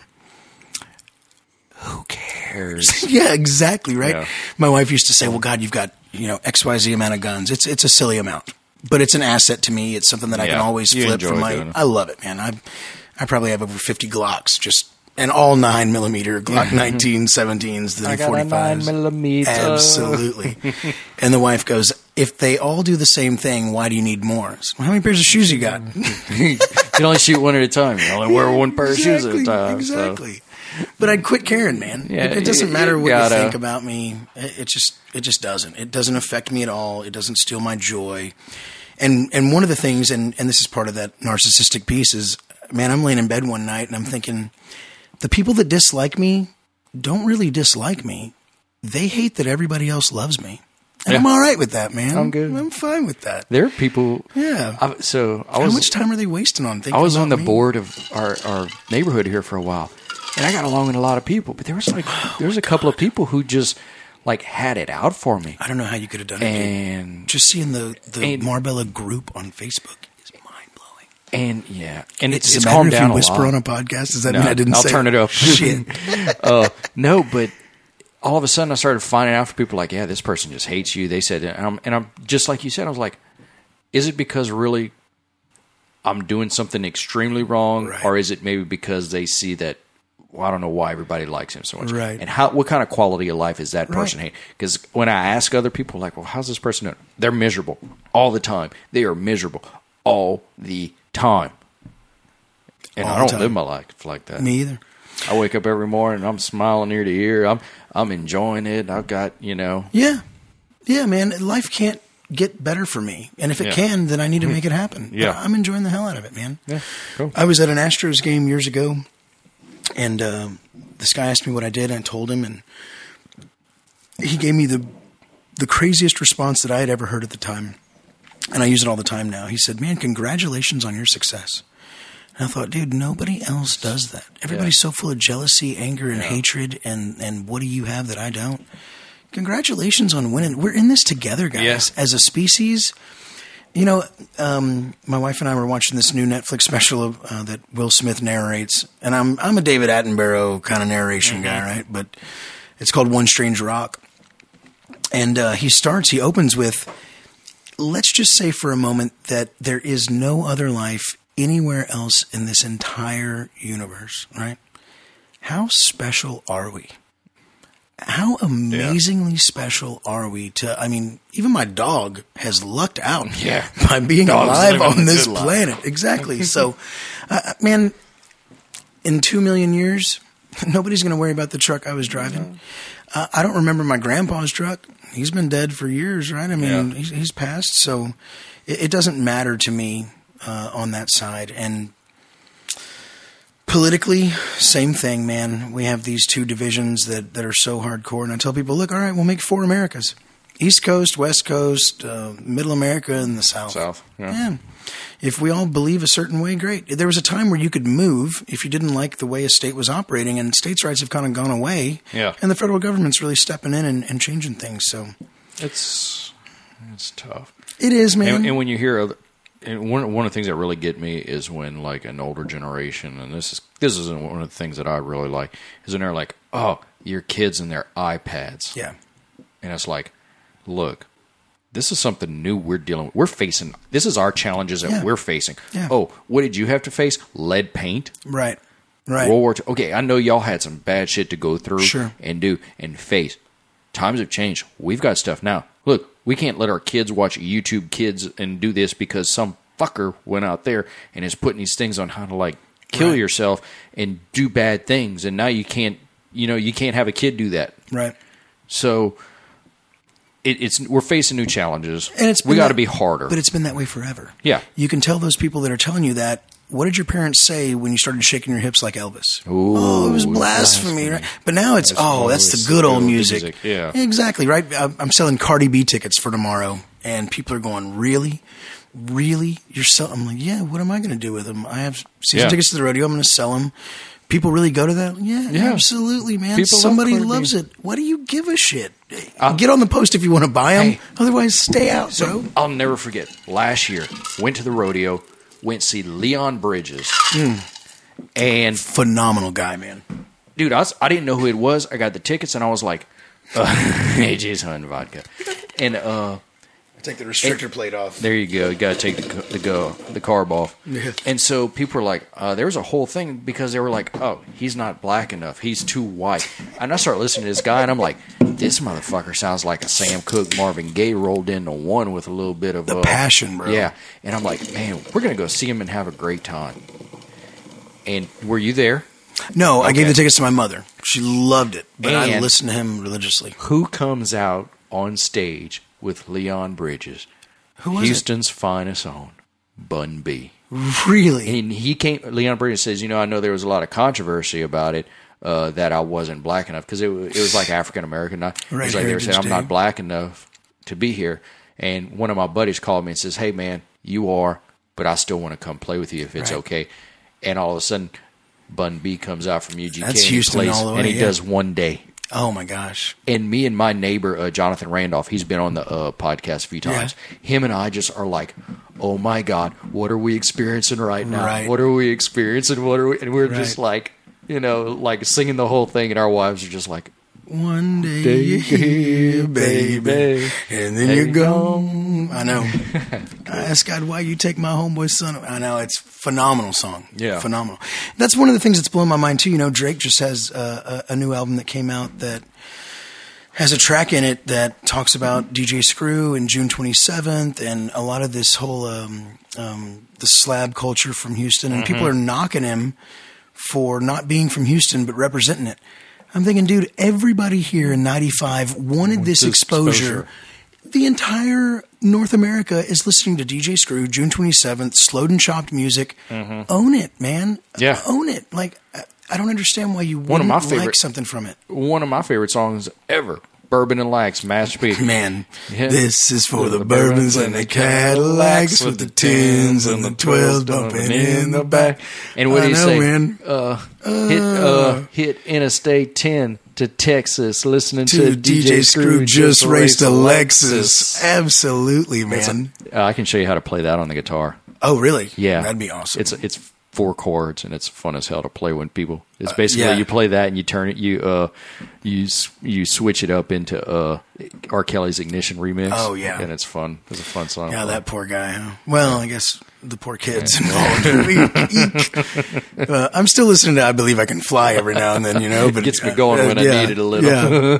I, bet you, I bet you he wishes he can fly right I know, now. Man. Fall, fall away like a bird. Uh, but you know they're devouring their own right now. That whole that whole media side, man, from uh, musicians to actors and, and people in the industry. It, well, they they they crucified Bill Cosby, and it you oh. know it, it's because Buster, when they come to steal your flag, if I do nothing about it, Then they steal my other neighbor's flag, and I do nothing about it. When they come to take mine, there's no one there. So when they got the Duke boys, right, yeah. and they took it off T V and the rebel flag, and you tear everything down, we're not together anymore. Both sides are allowing the government to really just beat us down, man. Beat us down. It's crazy. I'm trying to find a book. What book? Uh, Can I pause? I got to hit the head, man. Yeah, man. I'll pause. There may be still some ice if you got any. Yeah, uh, yeah I, I go duck hunting. So, uh, you know, you talk about uh, Bill Cosby just now? Yes. Uh, and he was the he was premier the... father. He was the perfect dad. The things he did for African Americans in general, sure. and, and I hate using that term. If you're black and in Britain, I don't think they're called African Brits, right? And that's part of this division right. yeah. that we make here, right? We're all just Americans. But yeah, the things that he's done, how much of a career do you discount based on something that's happened, right? Like a Michael Jackson or or whatever yeah. it may be, but okay. like you said, he did you some only sh- remember the last thing. Yeah. yeah, he did some, he just fucked up shit. Sure. He did some bad things. But at the time, he raised a generation where he was like a strong black father with an edu- who had a, he was a doctor with kids mm-hmm. and all this stuff and everything. Nobody knew. Mm-hmm. All right, Bill Cosby, he was shitty. Cliff Huxtable, legit. legit. Mm-hmm. So I, I think that you take you take all of the good that, that someone's done in their life and the things that you, you consider negative. Absolutely. And I think that we should look at both. And now we're now we're trying to find the bad in people, right? And we're trying to say like, oh, that person did that or that person did this. Right. And some of these guys, it's biting them in the ass. Like that, uh, the Democratic governor who, you know, in his yearbook, he was him. It is either one in blackface yeah, or one yeah, in a clown. Yeah, yeah. It's like, okay, well, I don't remember. And like, dude, you remember. You right. looked at that picture. It came back to you and it was like, oh, uh, or like Kamala Harris. But the climate at that time, right? Like, yeah. what are they going to say about it now? Like, oh my God! Uh, A J wore um, uh, boat shoes, and did you know that that uh, the boat shoe company ended up doing X, Y, Z, or they funded this or that? Yeah, like, that doesn't make me a bad guy, right? I mean, he drove a King Ranch truck, and the King mm-hmm. Ranch trafficked in illegal deer right. populations. Oh my God! Somebody Quit. told me that if you looked at humanity in general and the scale of good and evil, let's say it, it's a football field long, the difference between Hitler and Mother Teresa would be like three yards. When you really take the full scale of the good and evil mm-hmm. side of things, it, that's one of the reasons that I love Game of Thrones is that normally in a fantasy novel, you have this this young um, protagonist that faces the these odds that are just insurmountable, and somehow they make it. Right? Yeah. But in Game of Thrones, you know, without killing it for people, if you've never seen it, you're if you're not watching it, spoiler alert. right, or, spoiler know, alert. Um, Always wanted to say the lead that. character, season one, gets his head, head cut off, off, boss. Like, yeah. And by the end of it, dude, I'm a fan of Tyrion. And at the beginning, I couldn't stand the dude, right? Yeah. Because nobody is inherently just good or evil. We have both within us yeah. based on, on on on how life kind of plays out for people and the circumstances and how they, they evolve. Have. Yeah. Dude, Jaime Lannister... Do you love him? Do you hate him? Do you I kind of like him. I do too, man. Uh, and and now I'm like, eh, I don't know about Kat or maybe maybe Rob was too arrogant and blah, blah. Yeah. That's what I love about it is that not all the time does the little good guy win. And nobody is black and white, but we expect everybody that we look up to. And I don't know why we look up to them. I mean, if I really was from an alien planet and, and we're watching the Academy Awards yeah. about people who are acting like someone else for an ungodly amount of money – and we care about their political opinion, yeah. like, bro. Did you see uh, at the Oscars, it was one of these actors or something, he wore, like, a tuxedo dress. and a dress, and they were, like, so couraged to do the first thing. Trey Parker and Matt Stone wore the Oscars. I remember, I saw the same the photograph. J- the J-Lo right, dress. Right, I was right, like, right. people's memories are short. Right. And their people's memories are short, and their animosity is yeah. big. The attention span. That's, yeah. That's bad. If I ever get into some kind of... internet, B S, whatever scandal, in two weeks, if you can come back and tell me what I did wrong, I'll listen to you. Yeah. Because by then, so many other things have changed. You yeah. know? I was I was sitting down today and I was and just kind of, you know, I was thinking about the, this and what I'm growing it into and what I'm doing. I'm, yeah. I'm going to do the videos. Like I said, I'm going to Mississippi in two weeks to my dad's place. Uh, I'm, I'm shooting a video for them. Uh, class of nineteen sixty-seven, Assumption wow. High School, wasn't supposed to win a single game. They went undefeated. Mm.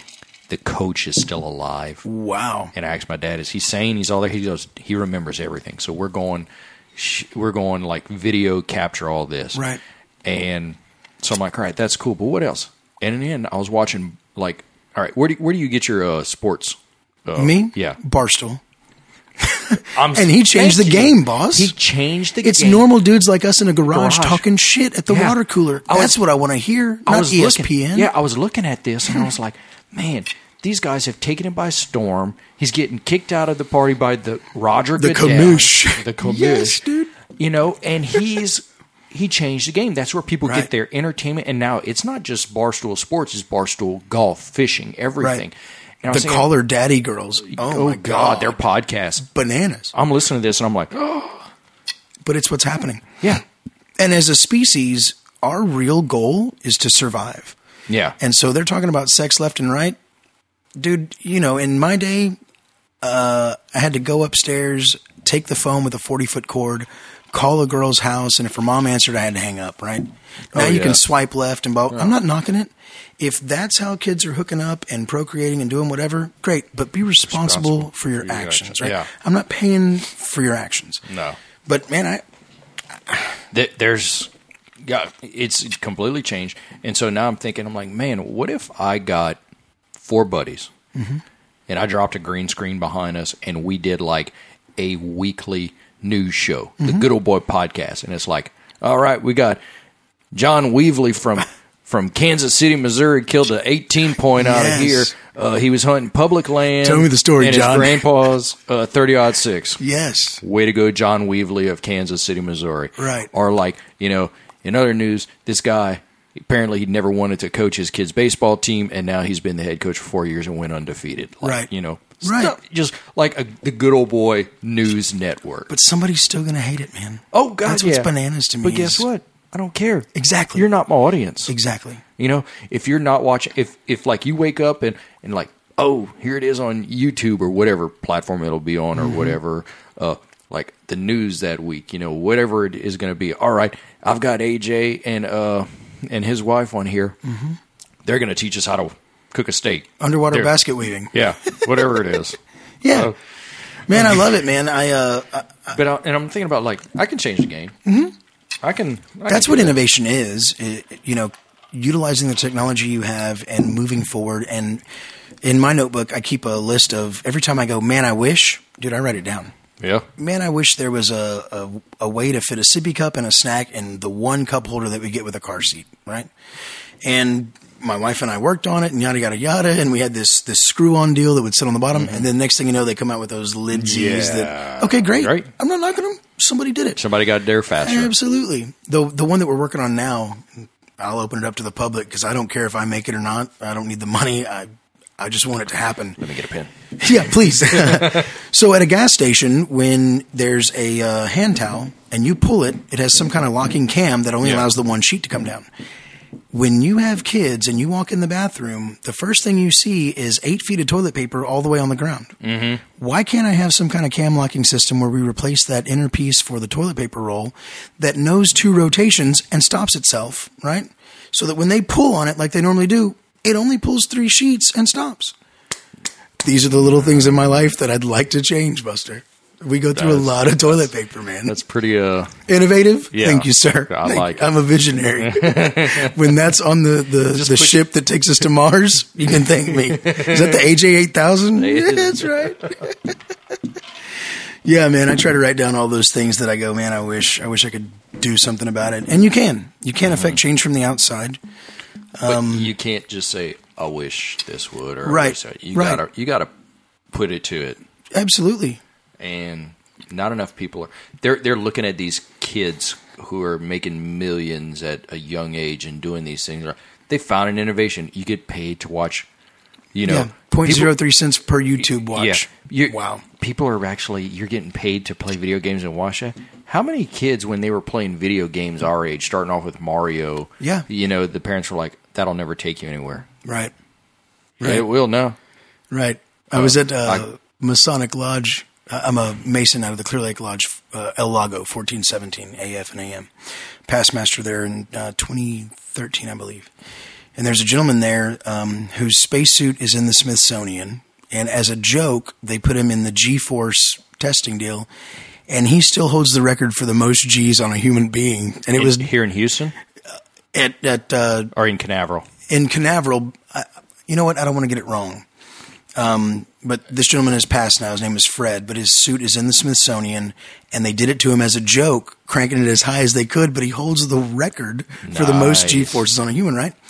But he tells me one day, I pull out my cell phone, and he goes, God damn, I never thought those things would take off. And that just kind of blew my mind, you know, because he said it as a joke. But uh, the Masonic Lodge is a, a legit place, but it's it, it's fallen apart, too, with uh, the way that we are able to connect.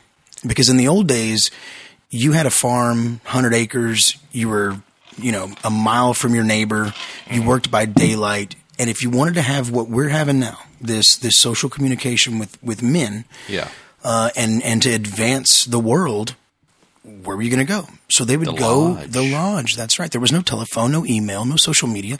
The women would play bridge. Absolutely. And a lot of the old lodges, they would use their money and have the schoolhouse underneath and the lodge up top. That's why you see the two-story buildings. We, oh, okay. we created the free school system, basically. Really? As Masons, yeah. I didn't know that. And so... Uh, At what point did y'all kill Kennedy? You got to join to get those answers, Buster. Okay.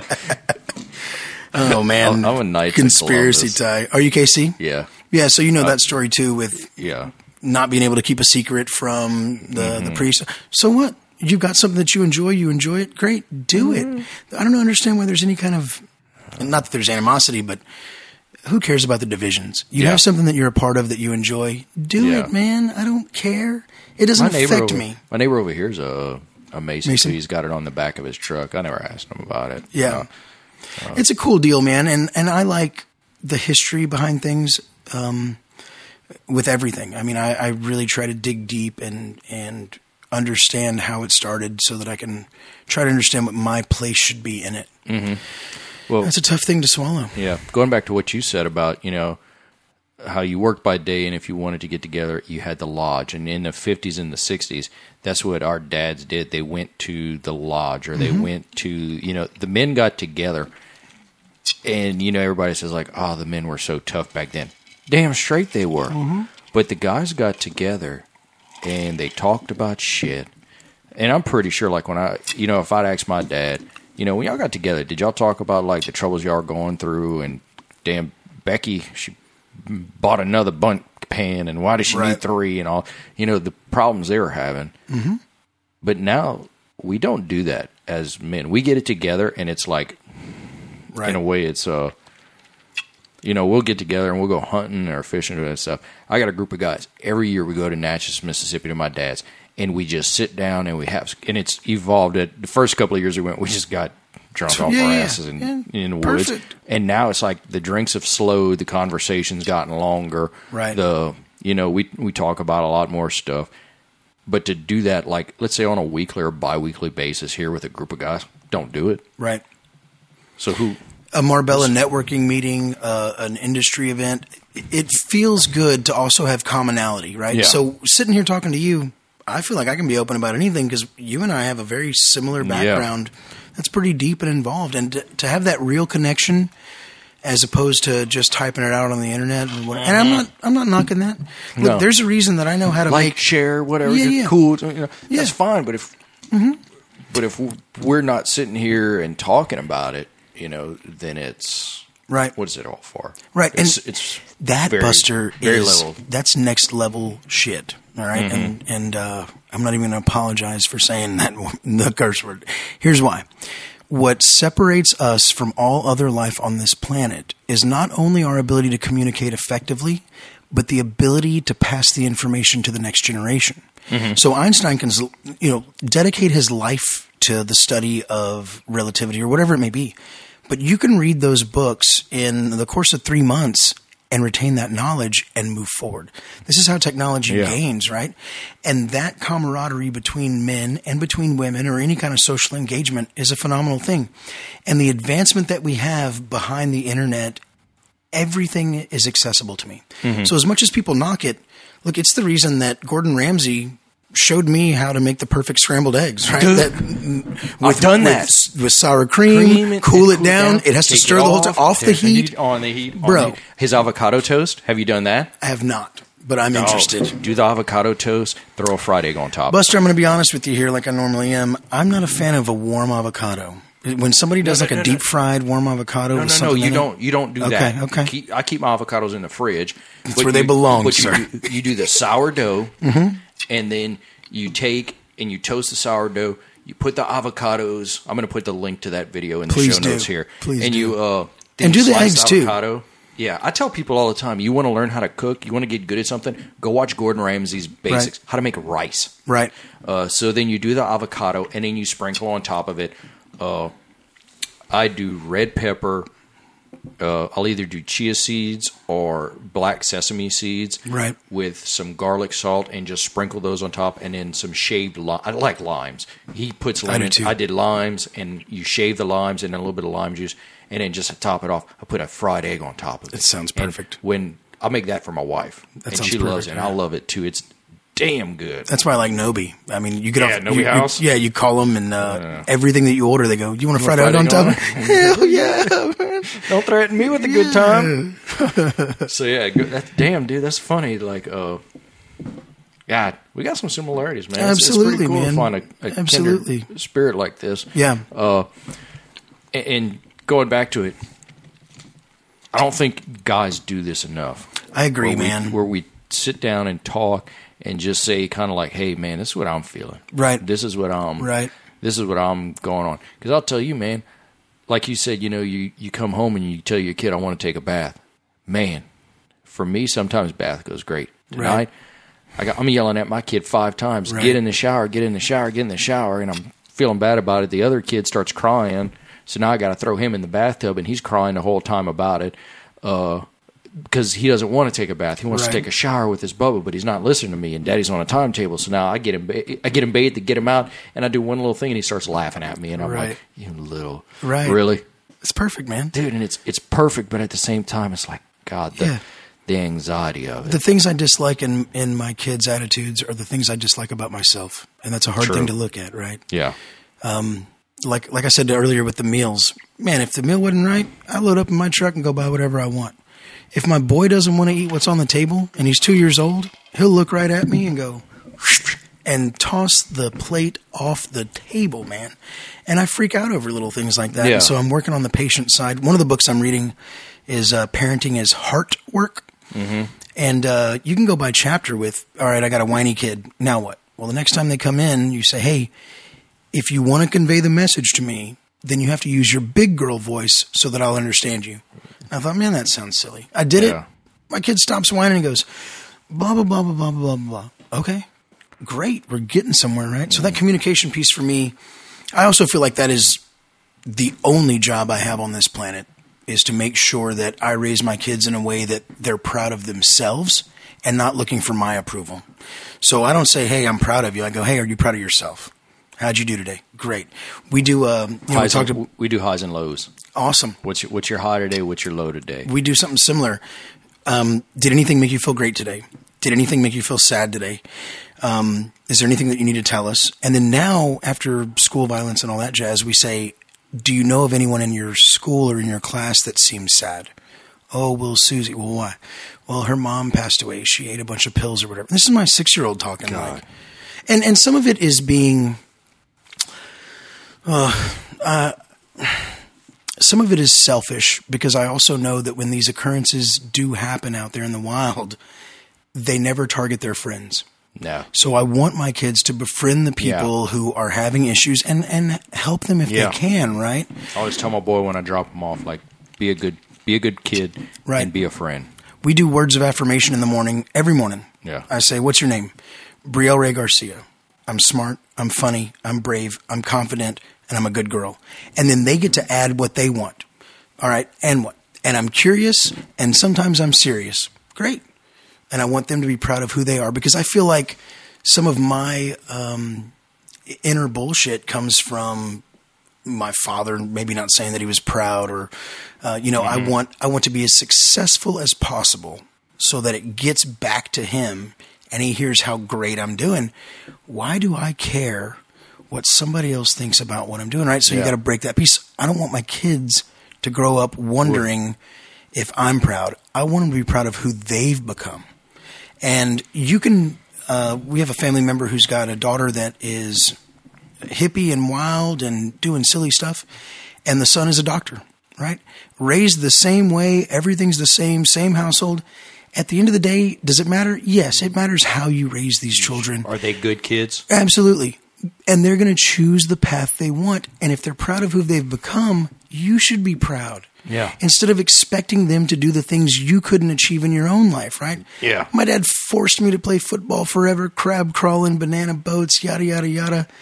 Because he didn't play football, man, I'm mm. not in for that, right? And I don't want to do that to my children either. If you start something, you got to finish it. it. But yeah. if you don't like it, we'll get out. Yeah. That's not a problem. But go the go the whole season. You have to go the distance. Yeah. We don't quit around here. I love it, man. I'm trying to get my, my two-year-old son, who loves fast things, right? He's zoom, zoom, whatever.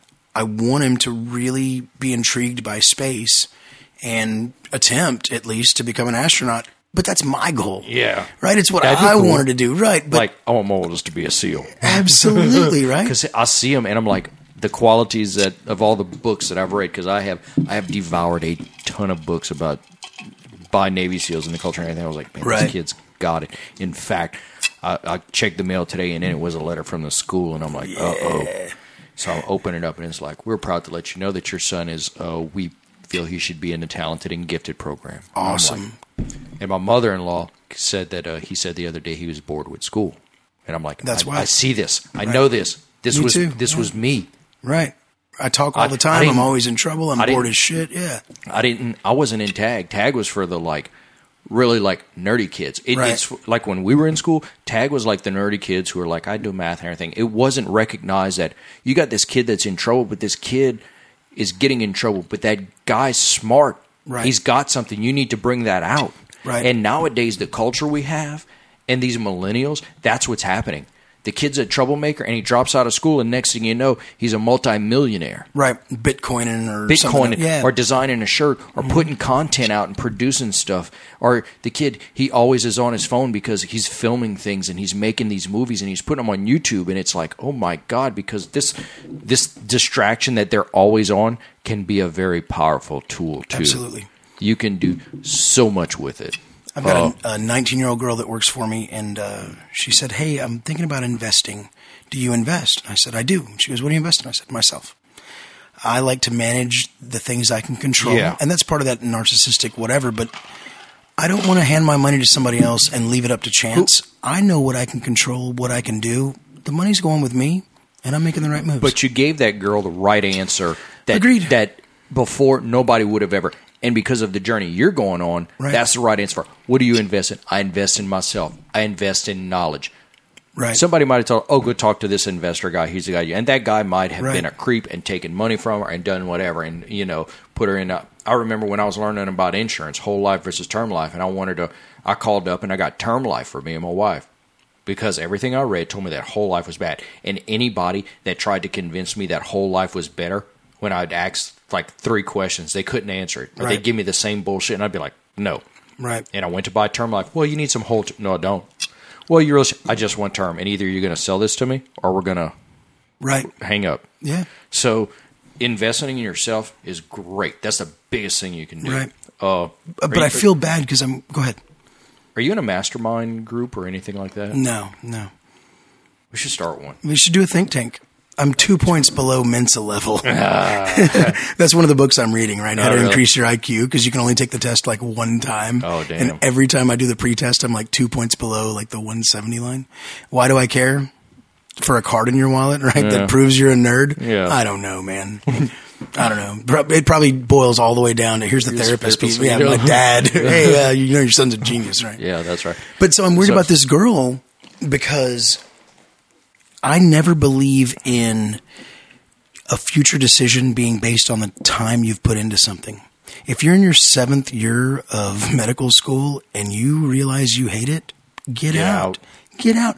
So she's doing these things that her parents wanted to do, um, go to a certain college, get a certain degree, get a certain job. And I don't think she cares about it, man. And I'm like, dude, roll out. Yeah. Get, I don't have a degree. So I'm not knocking them, but I got on. A political science degree. ten four One of the guys man. I work with, guess what he has? Political science degree. Right, right. I mean, what do I do? Okay. Yeah. I'll talk. Right. So it, it's, yeah, that. But being proud of yourself, self, right. I, I think, is a, a big piece. And then, again, if this isn't right, get out now. Yeah. You've got so much time.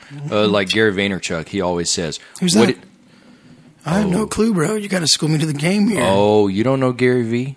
G V? No, I don't. Gary V. So Gary Vaynerchuk, uh, he was a horrible student. His okay. family owned a, a wine store. This was the time when YouTube was coming out. So he started making videos, wine library. Nice. And he started educating people on wines. And he started selling and saying, now he runs VaynerMedia. He is a multimillionaire. Good for him. I mean, like, but he puts out content every day. Right. Uh, you'd love him. Uh, I'd love to check it out. I'm a wine guy too, man. I mean, I'm, me too. I love. Have you been to Hawk Winery here? Yeah, I've been to Hawk. Haven't been yet. Uh, Dana. There's a, a part of me that is, when I say a part of me, all of me is one hundred percent Texan. And I uh-huh. believe that everything we do is right. But another piece has to exist to say, look, the climate is right in California. It is the perfect conditions for grapes. It's why it's... Absolutely. And so a twenty-five dollars bottle from Hawk versus a fourteen dollars bottle from Sonoma County in California, mm-hmm. Sonoma's got it all day, yeah. man. I'm not going to knock what Texas is doing because they're making headway and leaps and yeah. bounds, and it's great. I like Fredericksburg, the wine country. We yeah, do all that Spicewood jazz. And yeah, man, Spicewood's great. Luke and Buck, we're members with Grape Creek and uh, Perdinalis Winery, and we do all yeah. that jazz. But the wine from California is leaps and bounds. Great. The wine from Italy. Uh, absolutely. Amazing. Yeah, Spain, so, Argentina. We went yeah. to go shoot doves down there. Holy smokes, man. It's different. It's phenomenal. Yeah. So and, go ahead. Back to Gary V. Mm. One of the things he says, like all these young people are like trying to be YouTube millionaires and all this mm-hmm. stuff. They ask him like, what, you know, what do you think would be your, what's your best advice for me? And he always says, how old are you? I'm eighteen. I'm nineteen. I'm twenty. He says, you have time. Mm-hmm. What I wouldn't give to be like nineteen. I would love to go back at nineteen That's right now rub, and start doing it. Because I, I am one of these guys who are a, I've had the misspent youth.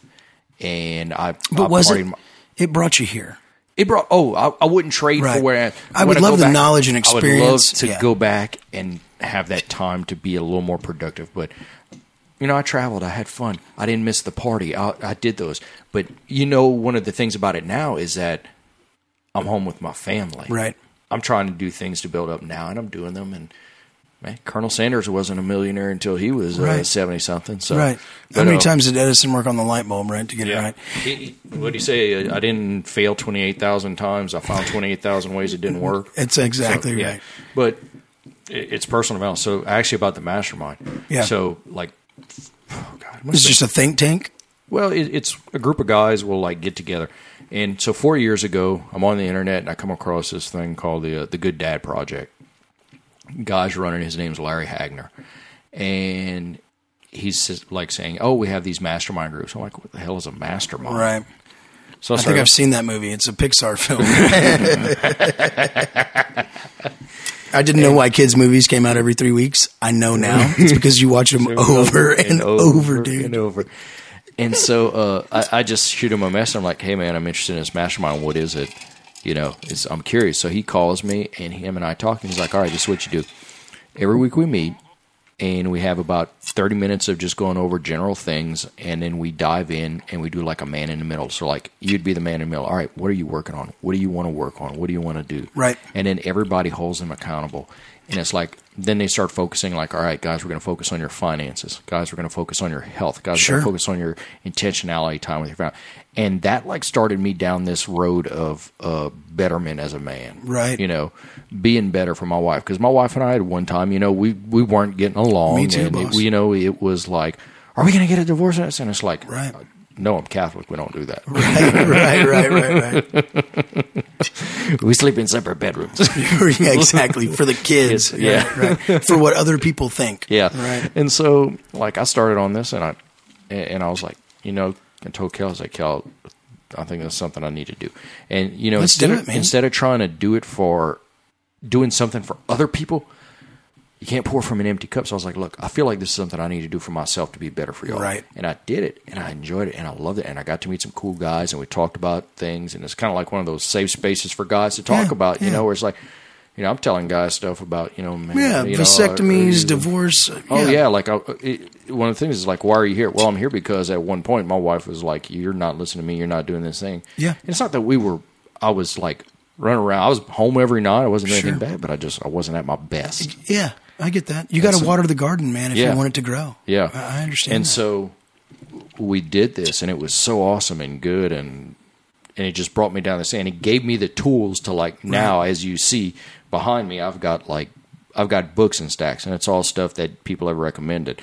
Uh, if you can understand that every man you meet is better than you in at least one way, and if you can open up to learning that, yeah, then you all get better together. And and there's people in this men's group in Marbella right here that are very, very successful. That yeah. and if we put our minds together as a group, we can affect change in this world. Yeah. Literally.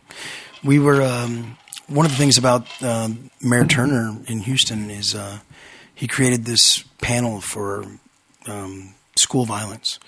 And one of the things that I thought was great is that all the Democratic folks on his side, he asked each one to reach out to a member on the other side of the aisle and bring them in and get their opinion. So I've got a friend of mine that is, you know, she worked for a, a judge here in town. She worked with Sylvester Turner, um, Leanne, Richard, I mean, um, the governor, uh, Richardson. And, um, and her and I, yeah. So, she, I mean, she's very, very political, and we share some similarities. I mean, she's got a hunting ranch where you can shoot axis and yada, yada, and her own folks on her side can't believe she hunts and blah, blah, blah. But she reached out to me and said, look, he's doing this deal. You're a smart guy. You're a conservative. You own a gun store.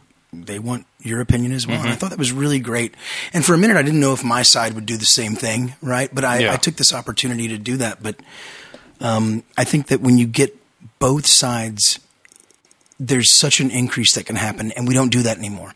The last six or seven presidential elections, right, we're, we're counting uh, tabs on, on paper votes. The co- the country's fifty-fifty. Yeah. And you think it's new. The it's Electoral been like College that needs to go. The Electoral right, right, College right, right. is great. The Electoral College actually serves a damn good function, but whenever. Yeah, no, I completely agree. But that's going to get in the weeds. But we can't have an opinion anymore, Buster. It's either you're with me or you're not, and that blows my mind. Like, I got to be an all-the-way Trumper or nothing. Yeah. Man, my, my vote counted because I'm concerned with the political landscape a little bit, but the social side with the amount of justices that were going to come up in this term was very important to me yeah. to shape the future. And then I dig deeper and I go, why do these judges shape the future for this country? Right? I mean, I, who cares what they think too, man? I mean, let people well, live. Well, because they, they don't infringe on me. That's all I care about. These very political cases that come up in front of them, they set the precedent for it because judges, right. the, the Supreme Court, it interprets the law. And it shouldn't. It Well, it, it shouldn't make law the from the bench, right? But, but that's not what it fine. does. Right. But it interprets it to say, with our laws and with our rules, this is what it should right. be. I mean, th- this whole thing now with like the whole abortion case, I'm waiting for somebody to sue and bring that up to the Supreme Court because right. that, that can happen. Right. Oh, uh, and that'll we'll find out from time what goes on with that. But yeah, I, yeah, I think. Uh, man, what's on your mind, Buster? You got something deep coming up. Let's hear it, boss. I don't know, man. It, I'm an it, open well, ear. I'm, I talk I'm, a lot, but I no, can this, this listen is, at the same time. This is going a lot deeper than I thought it would, man. And Go, I'm, enjoy- man. I'm enjoying yeah, we'll this. We'll have to break lot. this into two episodes or something. Oh, it will, dude. Right now we're already at two hours. oh, that's uh, and perfect. This, and this will be. Uh, it doesn't even feel like twenty minutes. I know. That's that's the other thing. That's great. Like uh, when people ask me how long are your episodes, I'm like an hour. Like, how can you talk for an hour? I'm like, you don't understand. Like, I get a buddy over here, and we talk sometimes for yeah. two hours before. Buster, I can't uh, be quiet for an hour. That's why I don't deer hunt. Sit in a blind by myself at four a.m., quiet for four hours and maybe pull the trigger once. Dude, I'm an exotic guy. Like, where are they? There they are. We're going to chase them down in a, in a Hyrax truck. I got it. Bring the truck. Yeah, let's go. Follow Absolutely. Me. That's why I bird hunt, right? Yeah. I don't care about feathers, but there's fourteen guys in dude. a field listening to Texas Country, drinking I Lone had, Stars, and shooting one hundred had, shells. Dude, I love dove hunting. I had never dove hunted till I moved here. Yeah. You want to hear a funny story? So. That's all I want to hear, Buster, is funny stories yeah. my entire don't, life. Don't tell me the sad ones. Those suck. Yeah. So, uh, but life should be about okay. laughter. Yeah. It should. Why That's, not? Why not have a good time? Kids why does should it have laugh. to be we a bad laugh. time? Why does it? Dude, I don't have one, bro. I, I know. I can't remember the last bad time. I well, maybe a vasectomy. Actually, that was a good time too. Dude, go ahead. I'm an interrupter. Oh, the vasectomy thing. Mm. That's gonna. That's got to be another time to talk mm-hmm. about that because it's. Uh, yeah, that's an hour for me. No, dude, it's like a year for me right now. Uh, but anyway, so. I moved to Texas, and I'm from Louisiana. I grew yeah. up hunting and fishing. What all part, Moss? Cut off. You ever been down to Grand Dollar Fouchon? No, sir. Okay. I'm a Calcasieu, uh, LaBerge, casino okay. kind of so guy. So go to New Orleans and go straight down to hit water, and that's cut off. Okay. Yeah, and I've I've got a bunch of friends in Lake Charles and all. Lake Charles. Awesome. If, if I wouldn't have been born in Cut Off, I would have been born in Lake Charles. I just feel like my spirit there. My best friend's in West Lake. So good for you, man. Yeah, shout out to Captain Tristan over there. Uh, so... We're in San Antonio, mm-hmm. and my buddy's like, hey, my father-in-law just called me. They're going on a dove hunt tomorrow in uh, Hondo. Do you want to – he's asked if we want to go. I was like, fuck yeah, let's go. He says, all right, go get your license. So I go. I get my license, do everything. Uh, and he's they're like, yeah, make sure you get your license because the game wardens show up there. So I get my license and you know, this is where I'm going to tattle on myself, but fuck it. Who knows? Oh, I got one hundred people listening, so y'all look, if we this. get married, they can't, uh, yeah. they can't convict it's, us it's of the same here. crime, right? I'm an ordained minister, so I can we can handle the Lebowski that. School. Yeah, yeah. So anyway, we're we're dove hunting, we're doing everything. Here comes game warden. Game warden comes up to me. He says, uh, "Son, un- uh, unload your gun." I'm like, "All right." So I unload it. Johnny says, "All right, pull out your birds." So I pull out the birds. Let me see your license. Show my license. He says, "Where's your hunter I D card?" Mm. I go.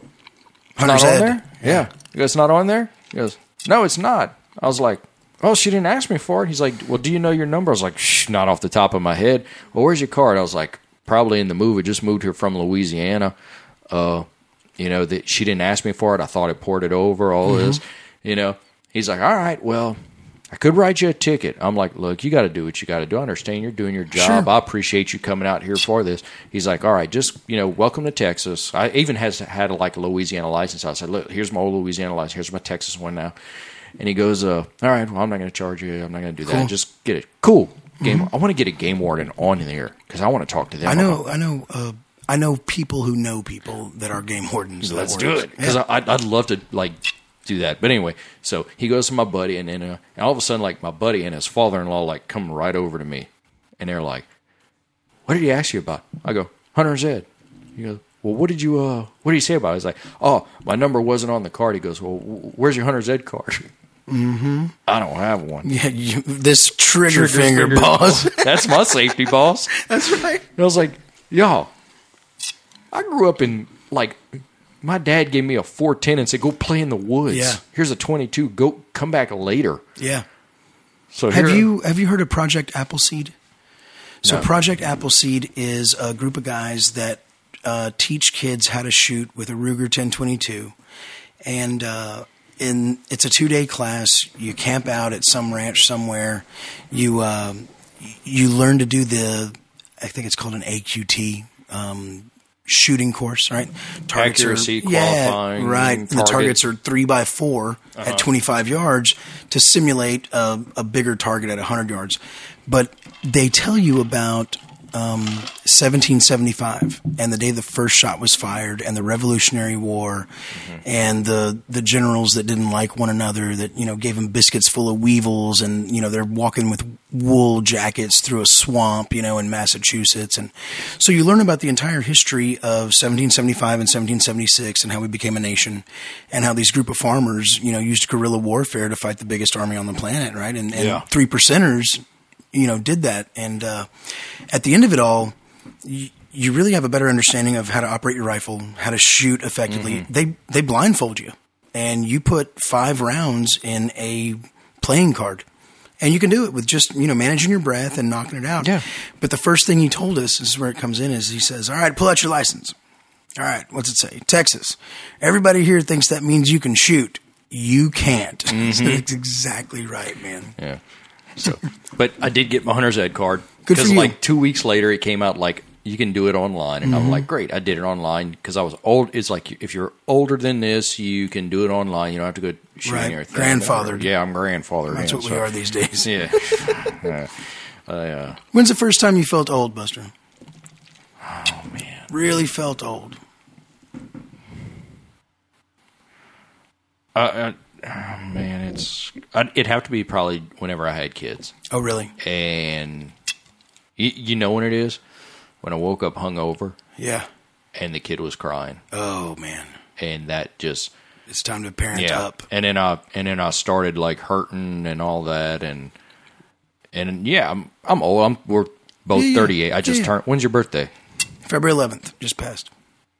When's yours? Don't you lie to me. twenty-first. Wow. ten four, damn, boss. Dude. We're going to have to do something. We got to collab on absolutely. Something. Yeah. I love it, man. This is this is getting creepy. Like, did, did we just become friends? What's your grandpa? Yeah, what's your grandpa's name? Richard, Philip, and Renee. Yeah, mine's more on the uh, Andres Roberto. We're close enough, though, boss. Caballero mm-hmm. y Garcia. That's Caballero close. y Garcia. Yeah, yeah, man. Sounds like a clothing line. It, C and G. C and G clothing. I'm interested, yeah. man. I know. So Spent. I I went to uh, a buddy's house. When did, when did you feel old? I'm, this is it. I'm uh, my best friend in high school, and, and we just reconnected after about fifteen years, Randy Parmer. Good guy, man. Great guy. His father owned a construction company. And uh, it was very hard for me to keep up with him in high school because they had money. I mean, they yeah. could do anything, anytime. We're going to Con-Can, this and that. And I'm working my ass off to get enough money to go with these guys, right? That's when I learned to cook. Is, hey, you guys are going hunting. Nobody's cooking. Oh. I know how to cook. Throw me in the truck, right? Yeah. That's why I'm a dipping, chewing, you know, mm-hmm. Texican.